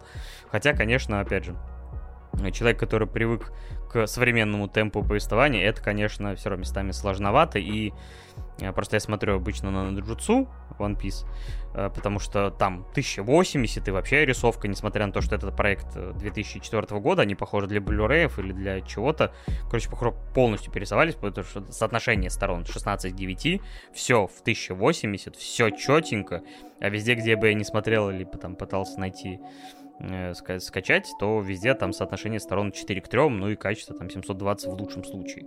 Потому что, само собой, вот, ну, HD-телеки и анимешки, они стали переходить в широкоформатный там, и хотя 820 обычно в 2007 году там. Так что, да. Вот в итоге... В итоге скажи мне, пожалуйста, в сравнении арка Скайпи с предыдущей аркой. Что из этого эпичнее и что из этого... Какие, короче, плюсы у Скайпи есть перед предыдущими арками и минусы? Ой, слушай, да, вот я как раз хотел, да, перейти именно сравнить, потому что есть, по сути, вот э, первые, там, условно, там, серии 70 или 90, которые повествуют как раз больше про знакомство и сбор команды. Мне они тоже очень понравились. Потом вот была как раз э, сага о Алабасте. И там мне, конечно, понравился, опять же, вот этот контекст, э, что, опять же, Ода в абсолютно фантастическом и оторванном от нашей реальности мире все равно так или иначе ты легко проводишь параллели и с нашим миром, то есть и все это как бы ненавязчиво, но если ты видишь, ты видишь и осознаешь. Здесь же, например, а, есть тоже своя тема, потому что здесь э, в какой-то момент, э, перед самым-самым кульминационным финалом, история берет крюк где-то по серии 2-3 и рассказывает предысторию вот этого знакомства э, аборигенов здешних до того момента, как они типа были вынуждены, собственно, вылететь наверх, э, встреча с э, этим вот к сожалению, да, и по именам я все равно забуду, но, короче, в общем, этим человеком легендарным, который оказался для всех лжецом. Вот, и там был, опять же, Кальгара, их, э, наоборот, вот островной герой, воитель, и то, как они там, типа, встретились и сразились, и примирились, и в тот момент, например, они поклонялись островитяне там великому змею. И вот тот змей, которого, который сажал Луфи в, уже в скайпе, это как раз потомок тех змеев. И опять же тут показано, что э, люди, которые живут, они, получается, э, то есть, например, на Джае, они поклонялись, например, вот самому сильному змею, а потом пришел условно вот э, этот э, легендарный воин, просто отмутузил этого червя, и они такие, а, ну, можно, в принципе, и не поклоняться этой херне, раз ее убить можно. Или, например, собственно говоря, они стали поклоняться вот этому Инелю, ну, типа там, опять же, там и жертвовать какими-то вещами, э, при, потому что его невозможно было победить. И только вот Луфи нанес этот удар, все поняли, что, типа, это вообще-то как бы просто создание живое, ни хрена не бог. И опять же, все это как бы тебе говорит о том, что вот как создаются идолы, и как бы что насколько это иногда бессмысленно и как-то вот э, ну, привязано к каким-то страхам э, чего-то неизведанного, чего-то за гранью твоего понимания, но на деле потом выясняется, что это не совсем что-то сверхъестественное, а просто какое-то явление, которое было недостаточно изучено.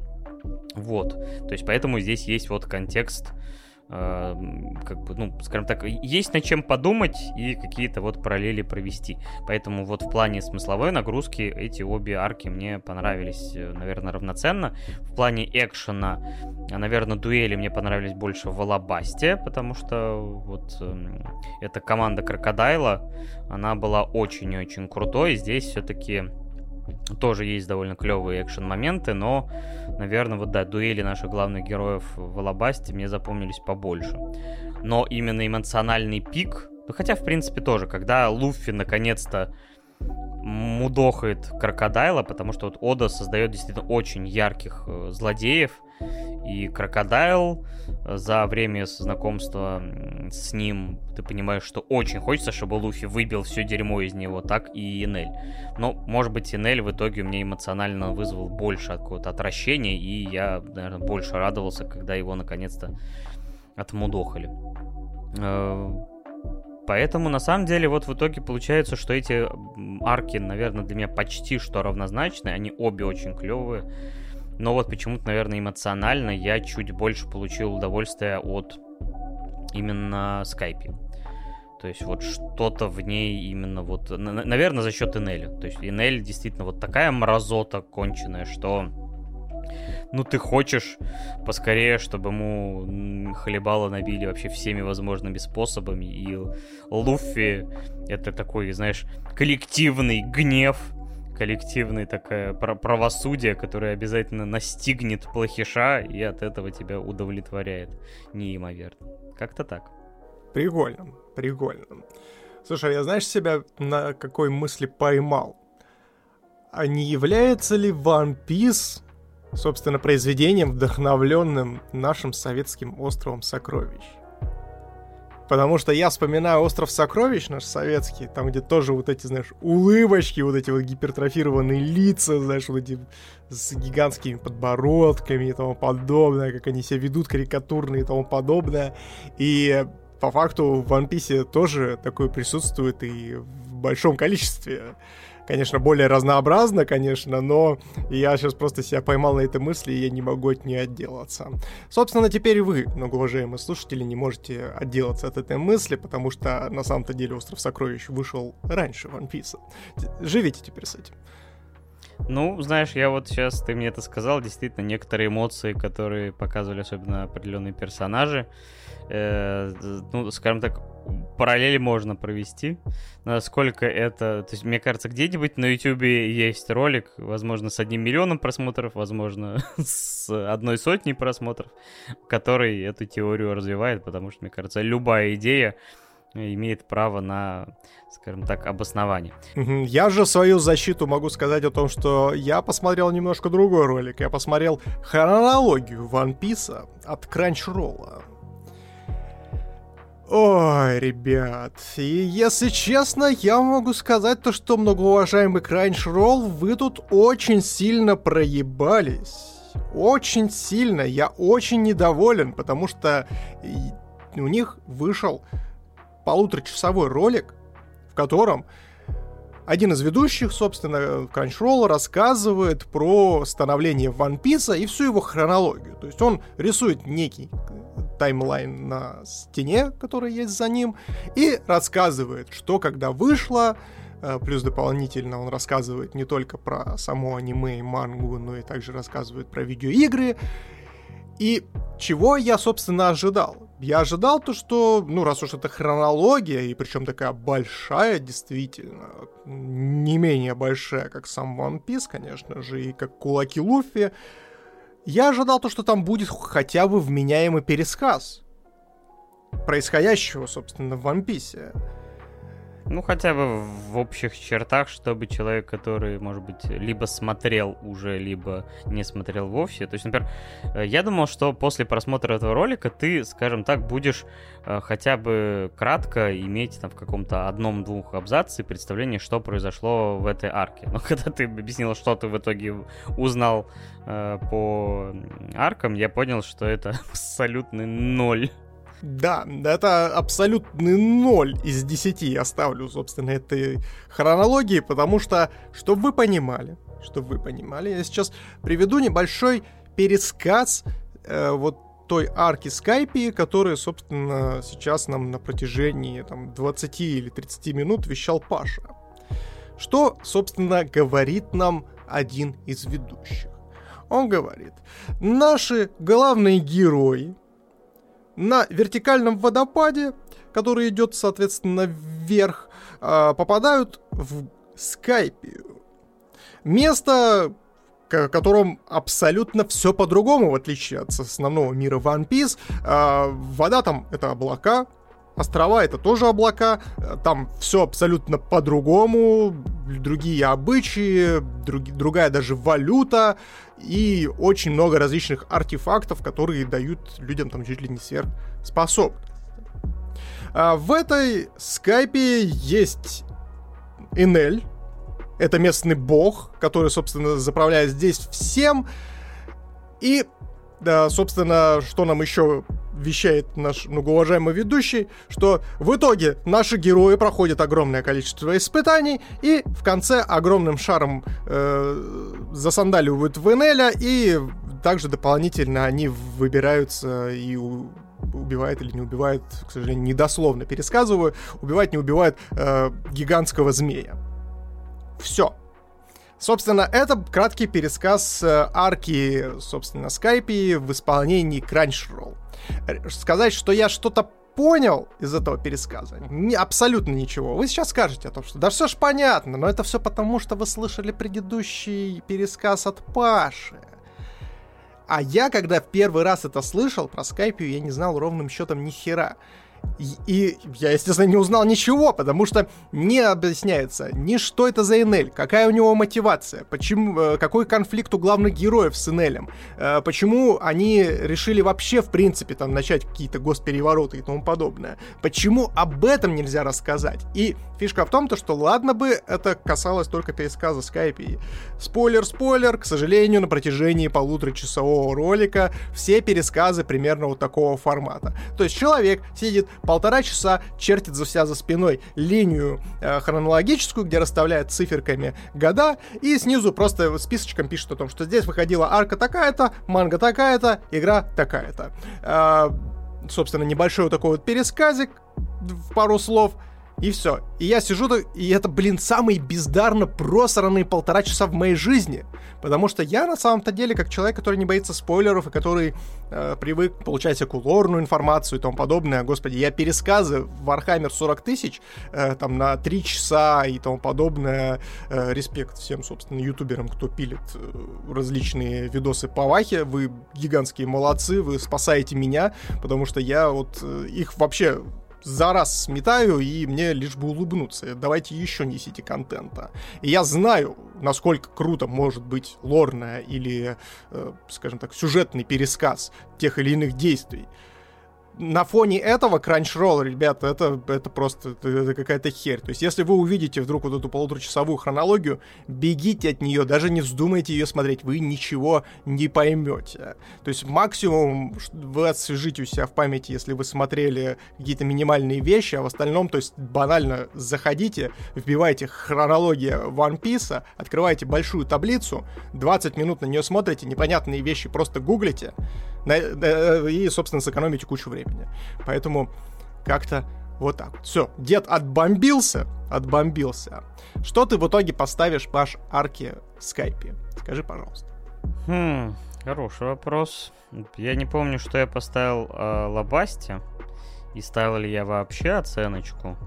Но, наверное, это будет так. Э, то есть Алабасти я сейчас э, поставлю, наверное, 8 с половиной, а Скайпе 9. О как. Интересно, интересно, учитывая то, что One Piece только-только разгоняется, говорят. Ну, мне нравится реально One И идет прям по нарастающей. Интересно будет послушать э, твои дальнейшие приключения с One Piece. Может быть, просто, да, эти оценки чуть-чуть меньше в сторону уйдут по сравнению с остальными арками. К концу Вайписа дед такой, все, блядь, забудьте, что я когда-либо ставил, вот это вот 10 из 10, все остальное херня. И так каждый месяц. И так каждый пересказ. Да, но, опять же, да, я посмотрел лишь 200 серий из 1000, Поэтому у меня еще очень-очень длительное путешествие. Да, до встречи через полгода, любители Вамписа. Дед как раз досмотрит к этому моменту следующего. Да, я, у меня пока цель на этот год, то есть я хотел бы посмотреть хотя, хотя бы серии 300-350, и пока, да, скорее всего, вот я в каком-то темпе, может быть, посмотрю за 3-4 года One Piece. Короче, скорее всего, не получится. Время переходить к финальной нашей теме. Есть у тебя какая-нибудь подводка к ней? У меня есть некоторая подводка, но она никак не связана с One Piece. Хотя ладно, хотя ладно. Вот, я придумал. А, в общем, в One Piece один из моих, в принципе, любимых героев это Зорро. Парняга, который орудует мечами, причем не только руками, но и ртом, как гребаный Блейд. Вот. А бюджетный Блейд это дневная смена. Погнали. Да, да, именно так. Именно так. Но мы с Пашей посмотрели другого Блейда, чуть более бюджетного, но не менее крутого, спойлер-спойлер, э, под названием «Дневная смена». У нас э, рассказывает история о Сан-Фернандо. Это долина Сан-Франциско или Лос-Анджелеса. Чего там, долина? Ну, если я правильно понимаю, это вот за как раз вот где холмы Голливуда, там где-то за этими холмами расположена долина. А может быть и нет, но почему-то мне нарисовалось вот примерно там. Да. И, в общем, наш главный герой, Бат Яблонский, Ой, блядь. Господи, звучит как название какого-то препарата, знаешь, который не является лекарственным средством, блядь. Бат Яблонский. Ой, господи, дедовские шутки про таблетки пошли. Ой, дожили. Но я думаю, то, что вы оценили. И, в общем, он обычный чистильщик бассейнов. Он выполняет свои дела днем, а ночью и вечером, а иногда даже и во время чисти, э, чистки бассейнов, он является убийцей вампиров. В общем, убивает всяческими способами клыкастых, потому что он когда-то давно был э, в составе организации, которая как раз-таки и является неким тайным орденом по охоте на вампиров, и их клыки, клыки кровососов, естественно, э, чтобы вы не подумали лишнего, являются полноценным и дорогим аксессуаром, который все коллекционируют и постоянно друг у друга покупают. И, в общем, Бат Яблонский, собственно, так и зарабатывает. Он убивает вампиров не для того, чтобы очистить мир от кровососов, и чтобы, собственно, они не поработили нас в один прекрасный день, а для того, чтобы банально свести концы с концами. Потому что от него вроде как на грани ухода жена, и в один прекрасный момент она ему заявляет о том, что, слушай, нам как бы это все надоело. Мы хотим свалить нахрен из этой дырищи. Вот. И я забираю дочку, и мы уезжаем. Потому что они не могут заплатить э, ей за учебу. Ну и наш главный герой Яблонский максимально не растерялся и пытается вернуться в организацию для того, чтобы заработать за минимальный срок 10 тысяч баксов, чтобы заплатить, собственно, за свою дочурку и чтобы сохранить семью.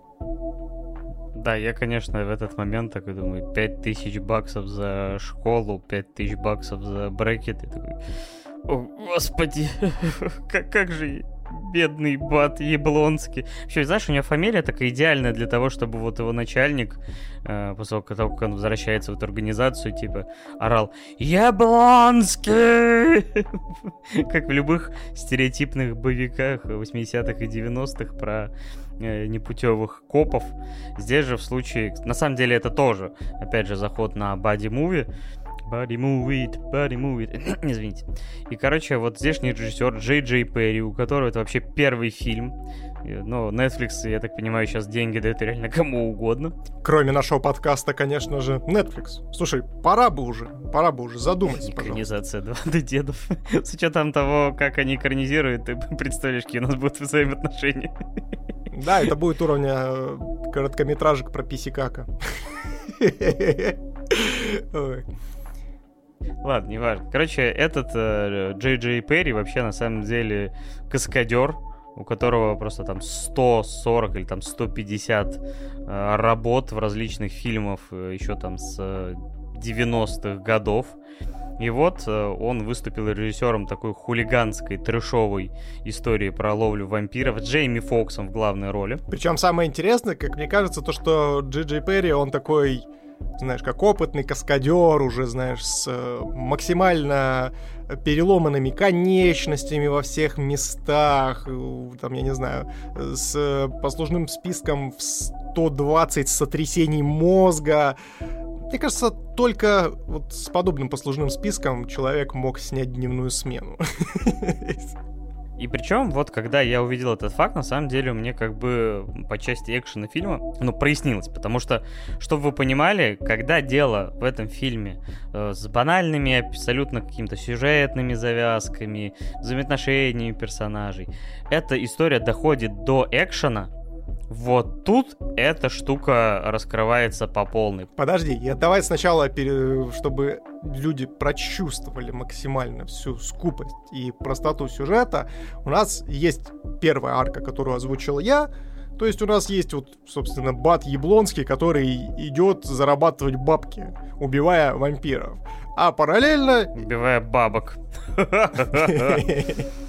Но об этом чуть позже. А параллельно этому, собственно, у нас есть какая-то альфа-вампирша, э, сексапильная, невероятно э, в исполнении к, э, Карл Соу, Соуса. Ну, в смысле, не Карл Соуса, а мужчина, а в смысле Карла Соуса. Вот так вот. Вот. Очень шикарно. Женщина очень хорошо выглядит в кадре. Вот. Она хочет, собственно, перевернуть э, мир вверх ногами, и чтобы вампиры научились ходить днем и, собственно, правили миром. Все.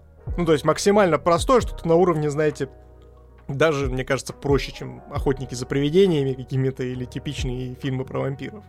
Да, ну и, само собой, в конце она похищает, э, собственно, семью нашего главного героя, берет его в заложники. Кстати, опять же, классика боевиков, опять же, ушедшей эпохи. Здесь, говорю, даже есть вот начальник, который абсолютно не любит нашего главного героя и пьет там что-то от э, гастрита или что-то в этом духе.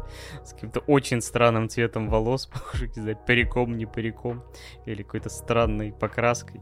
Да, то, то есть боди-муви завязанный на максимальных клише, то есть здесь клише за клише, и клише погоняет, собственно.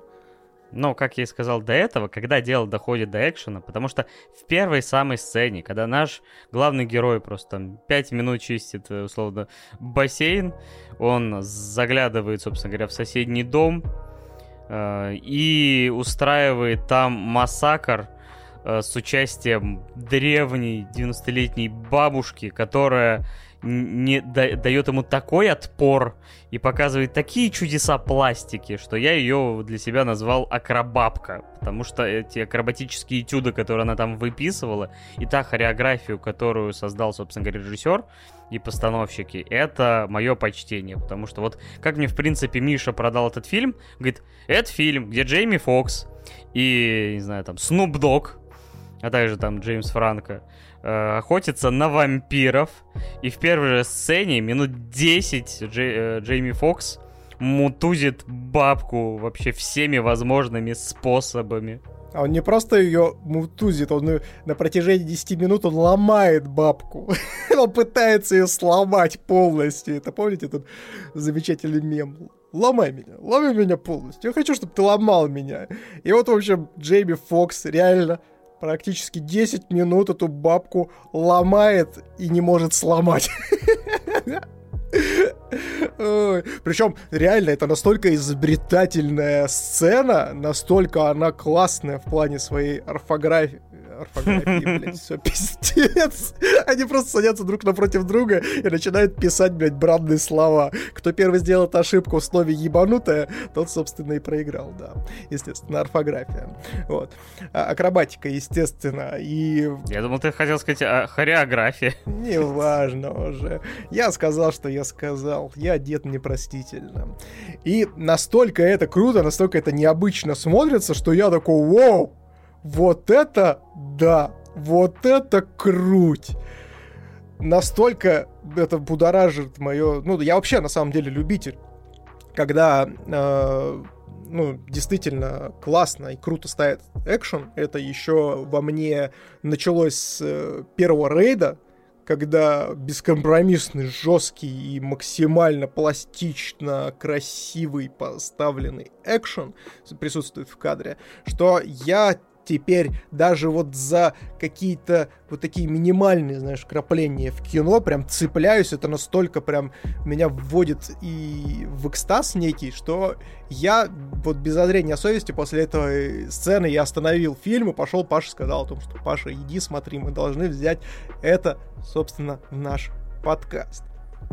Или, например, сцена в середине, когда он объединяется с э, братьями Назариан, по-моему, которые, ну, настолько, опять же, вот... Э, там такая хореография, действительно, как мы уже сказали. Причем там такая гачимуча начинается. Это вообще просто шикарнейшее. Я такой сижу, так, так, погодите, это что, Жожо референс? Или это, или это отсылка к Гачи? Или подождите, или это отсылка к Гигачату?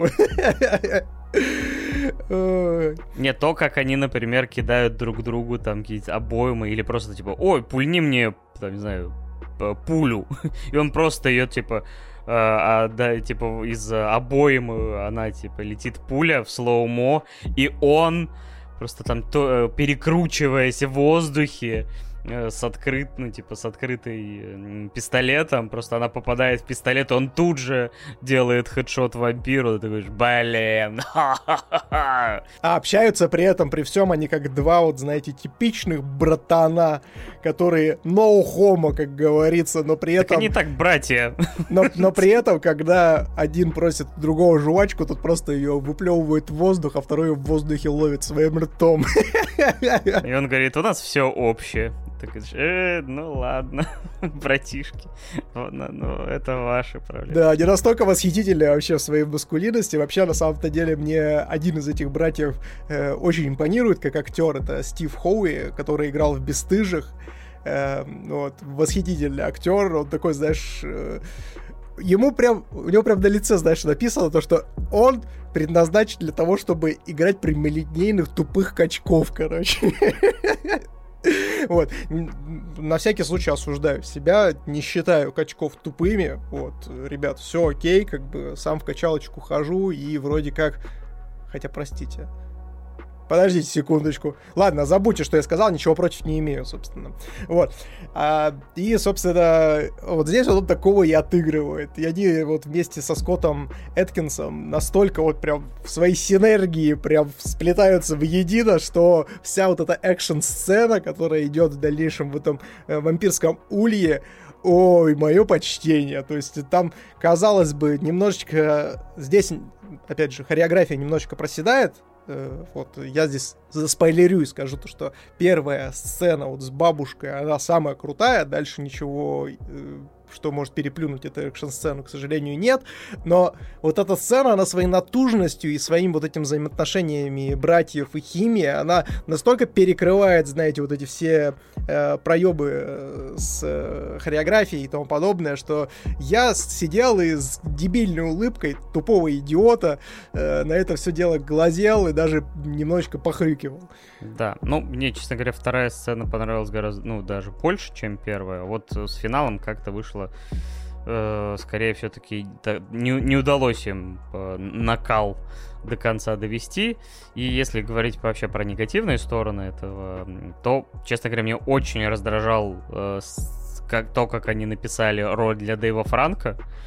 Потому что, ну, нас... Он, я понимаю, что он, типа, должен быть комедийно, э, типа, таким ничтожеством по этим, э, которое, ну, то есть он играет в какой-то момент напарника Джейми Фокса, и он такой офисный планктон, которого вывели на э, рабочие поля. Он вообще бывший бухгалтер которого вывели в поля для того, чтобы он следил за героем нашим Яблонским.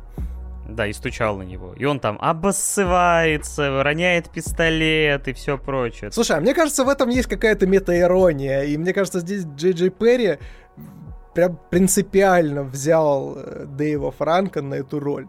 То есть он даже эту роль специально, мне кажется, для него писал. Потому что изначально Дэйв, Дэйв Франко, ну, то есть он во всех фильмах играет, знаешь, ну, такого достаточно брутального, ну ладно, не брутального, у него лицо такое. Ну, пацана, мужичка такого, да. То есть он как бы, да, главное, он выглядит-то довольно... Ну, допустим, в матче и Ботан он играл там этого дилера, одного из дилеров, такого, знаешь, решалу, который достаточно опасен и тому подобное. Ну, то есть по Дэйву Франко ты не скажешь о том, что он там может отыграть какого-нибудь задрота. Так он в кадре-то выглядит довольно-таки, не знаю, там, в хорошей спортивной форме. То есть он не выглядит, вот, ему там, грубо говоря, надели очки, надели костюм, костюмчик, и вот он именно сценарно показан вот таким выкрученным до максимума, типа вот ничего не могущим. А, то есть э, за счет этого, конечно, есть, опять же, арку этого персонажа, но, говорю, настолько его показывают вот бесполезным э, в вот этих сценах и вот нарочито прям ничтожеством, что мне как-то иногда такой думаю, ну можно было бы что-то как-то по приземленнее сделать, то как-то неловко так, от этого. Мне кажется, скорее. в этом-то и суть, в этом-то и в прикол. Этом, да. То есть то, что э, ну, так, есть такой актер. Ну, то есть, мне кажется, они реально, знаешь, на брейншторме сели такие, бля, а давайте, а давайте задротом будет Франко. И Франко такой, бля, охуенно, погнали. Ничего бы нет. Да. да. И второе, это дочка главного героя. Вот ее бы, конечно, бы я бы точно отправил на какие-нибудь актерские курсы для молодых, потому что она настолько так себе смотрела, потому что в середине есть абсолютно избыточная погоня, которая как будто бы приехала из Мэд Макса, там с э, джипами, с мотоциклами, не знаю, обычно такие погони там в Джеймсе Бонде, в Борне, и здесь девочка сидит рядом с э, отцом на сиденье. Мне причем, слушай, мне причем нравится то, что эта погоня, она настолько абсурдная, настолько долбоебская. Такое чувство, как будто... Да-да-да. Э, ну, собственно, идет погоня. Наш главный герой со своей дочкой садятся в тачку, начинают куда-то ехать. За ними на мотоциклах и на других тачках едут вампиры. И ты такой... И они причем едут я вот не помню, они стреляют по ним или не стреляют, потому что... Они каждый раз, когда, типа, то есть они нацеливаются на него, он поворачивает и такие, не, все, я, я не могу, он пропал из моей зоны видимости и просто опускает пистолет и начинает за ним ехать. То есть она бредовая от и до. Да, просто так, так, у меня создалось четкое впечатление того, что они гонятся за ним просто, просто для того, чтобы гнаться. Типа, да, они да, его догонят, да. и знаешь, типа, мы гонимся за ним, и ты такой, чтобы что? Они такие, ну, чтобы гнаться.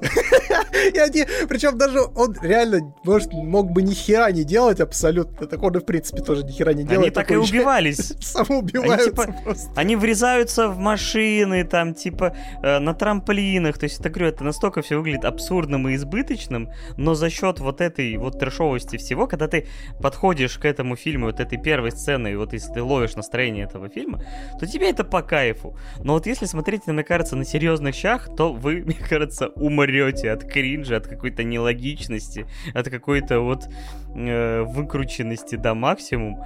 Но вот, говорю, я с Мишей, видимо, мы поймали нужное настроение вот этого развеселого трэша, который понимает, что он трэш, и они как бы не парятся. То есть поэтому э, мотоциклисты просто куда-то въезжают, взрываются, и все прочее такое. Но при этом, говорю, девочка не реагирует примерно вообще никак. То есть сначала она в наушниках и типа играет на планшете, хотя там реально рядом маши машины таранят друг друга. Кстати, вполне вероятно то, что он поэтому и сделал эту сцену с игранием на планшете в игру, для того, чтобы она была чем-то занята, чтобы она не играла. Но потом она, типа, вот и снимает наушники, и она все равно, типа, такая, ой, стреляют, ой, что-то вырезаются. Это, это, говорю, на вот вся вторая половина, где она присутствует, думаешь, господи, э, это что-то прям плохенько, потому что детей, э, хорошо играющих в Голливуде, просто какое-то космическое количество, они там, не знаю, там с пяти лет выращены чуть ли не э, не знаю, там, в какой-то лаборатории по производству актеров, и у них уже, там, не знаю, там, в 9 лет номинация на Оскар, я думаю, что не проблема найти, но вот они, не знаю, может, это чья-то дочка, не знаю, или еще что-то, но это было прям так себе. Вы думаете, что собственно, многоуважаемый дочурка Яблонский в исполнении замечательной актрисы, которой имени я не знаю и знать не хочу, это худшее, что есть, собственно, в этом фильме в плане игры актеров. И вы будете отчасти правы, но не до конца, потому что в этом фильме, чтобы шлифануть максимально трешанинку, есть Снуп Дог! Но он-то вообще не играет, он просто Который в кадре просто курит косяки. Он, он реально, он в каждом кадре, он объеман в хлам просто в хламину. Я не знаю. То есть это вполне вероятно, вполне вероятно, он присутствует в этом кино. Случайно. Либо по что... причине того, что его добавили, добавили, чтобы эта девочка не комплексовала, чтобы никто, когда смотрел этот фильм, и говорил, фу, как девочка плохо играет. А подождите, там же есть Snoop Dogg.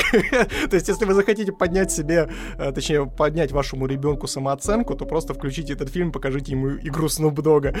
Либо потому что на том же самом брейншторме на Дэйве Франко в роли ботана они не смогли остановиться, такие, блять, блять, нам нужен какой-то изюм, нам, ну, нам срочно нужны какие-то восхитительные идеи. Что может сделать фильм круче? Мать его, Snoop Dogg! И настолько он восхитителен в своем неумении играть, настолько он восхитителен в своей вот этой вот максимально объебанной манере. Э, мы на всякий случай осуждаем употребление наркотиков, но настолько вот он милаха вообще максимальный, что я... То есть он просто входит и с нулевым лицом, и с, э, вот, э, с косяком во рту начинает крошить из шестистволки толпы вампирюк, и думаешь, да, это замечательное зрелище. У него типа не дрогнет на лице ни один мускул ни в один момент. Но то, как они его показывают в шляпе ковбойской. Потому что он, в принципе, у него не напряжен ни один мускул, чтобы подергаться. Он, но в нем столько антидепрессантов, в нем столько вот этой, знаешь, э, антистрессовой энергетики на лице. Ты понимаешь, что даже если он очень сильно захочет, он не сможет напрячь ни одну из своих мыслей на своем прекрасном, замечательном, престарелом лице. Снуп Дог, ты восхитительный. Ладно, в общем, я думаю, можно уже подытожить, потому что мы вам почти пересказали весь фильм. И, короче, если вы... Но даже, слушай, даже если мы рассказали весь фильм, ребят, как мы уже и сказали, то, что здесь, что сценарно, что фабульно, здесь нету ничего такого, что может э, ну, что можно испортить, э, что, что спойлерами может испортить вам просмотр. Вы просто берете пивас. Это под, максимально подпивасное тупое кино для геговщины. Вы берете пивас, садитесь, собственно, перед э, монитором, либо перед телеком гигантским. Врубайте Netflix, либо Zflix. вот. И максимально наслаждаетесь от, э, получаете удовольствие от просмотра. Это вот именно такое кино, и если вы искали что-то подобное посмотреть, то я лично от себя максимально рекомендую и советую фильм «Дневная смена». Что ты ему ставишь? От себя я поставлю этому фильму 6. А я, как добрый полицейский, как обычно в нашей паре, поставлю даже семерочку. Это, конечно, перебор, но э, экшн-сцены мне настолько понравились, что это было отличное времяпрепровождение, поэтому все тоже горячо рекомендую, если вы способны воспринимать такое трешовое, веселое зрелище. Ну что, а на этом мы с вами будем прощаться. В течение двух часов вам вещали про анимешки, сериалы и фильмы. Я, Паша Беляев, также известный как Рекрут Три Девятки, и Миша Попов, также известный как Майкл Рэббит. Да, спасибо огромнейшее всем дорогие внучки и внученьки, за прослушивание, за ваши лайкосики, за ваши отзывы и за ваши подписки на наши социальные сети. Вы огромнейшие красавчики. Если вы вдруг неожиданно захотите дополнительного контента, то можете, конечно же, заглянуть к нам на Бусти, там огромное количество контента, вот прям вот без всяких. То есть я когда говорю огромное количество контента, то вы даже не представляете насколько. Я думаю, вам стоит зайти и проверить, не обманывает ли вас, собственно, дед. В любом случае, ребят, даже если вы не поддерживаете нас финансово, любое взаимодействие с нашим подкастом, вне зависимости от того, в каком ключе оно для нас, для нас важно и нужно, Обняли вас, приподняли, дедушки вас бесконечно меньше, чем 3. И помните, 2D-деды лучше, чем 3D. Пока-пока. Всего хорошего. Пока-пока.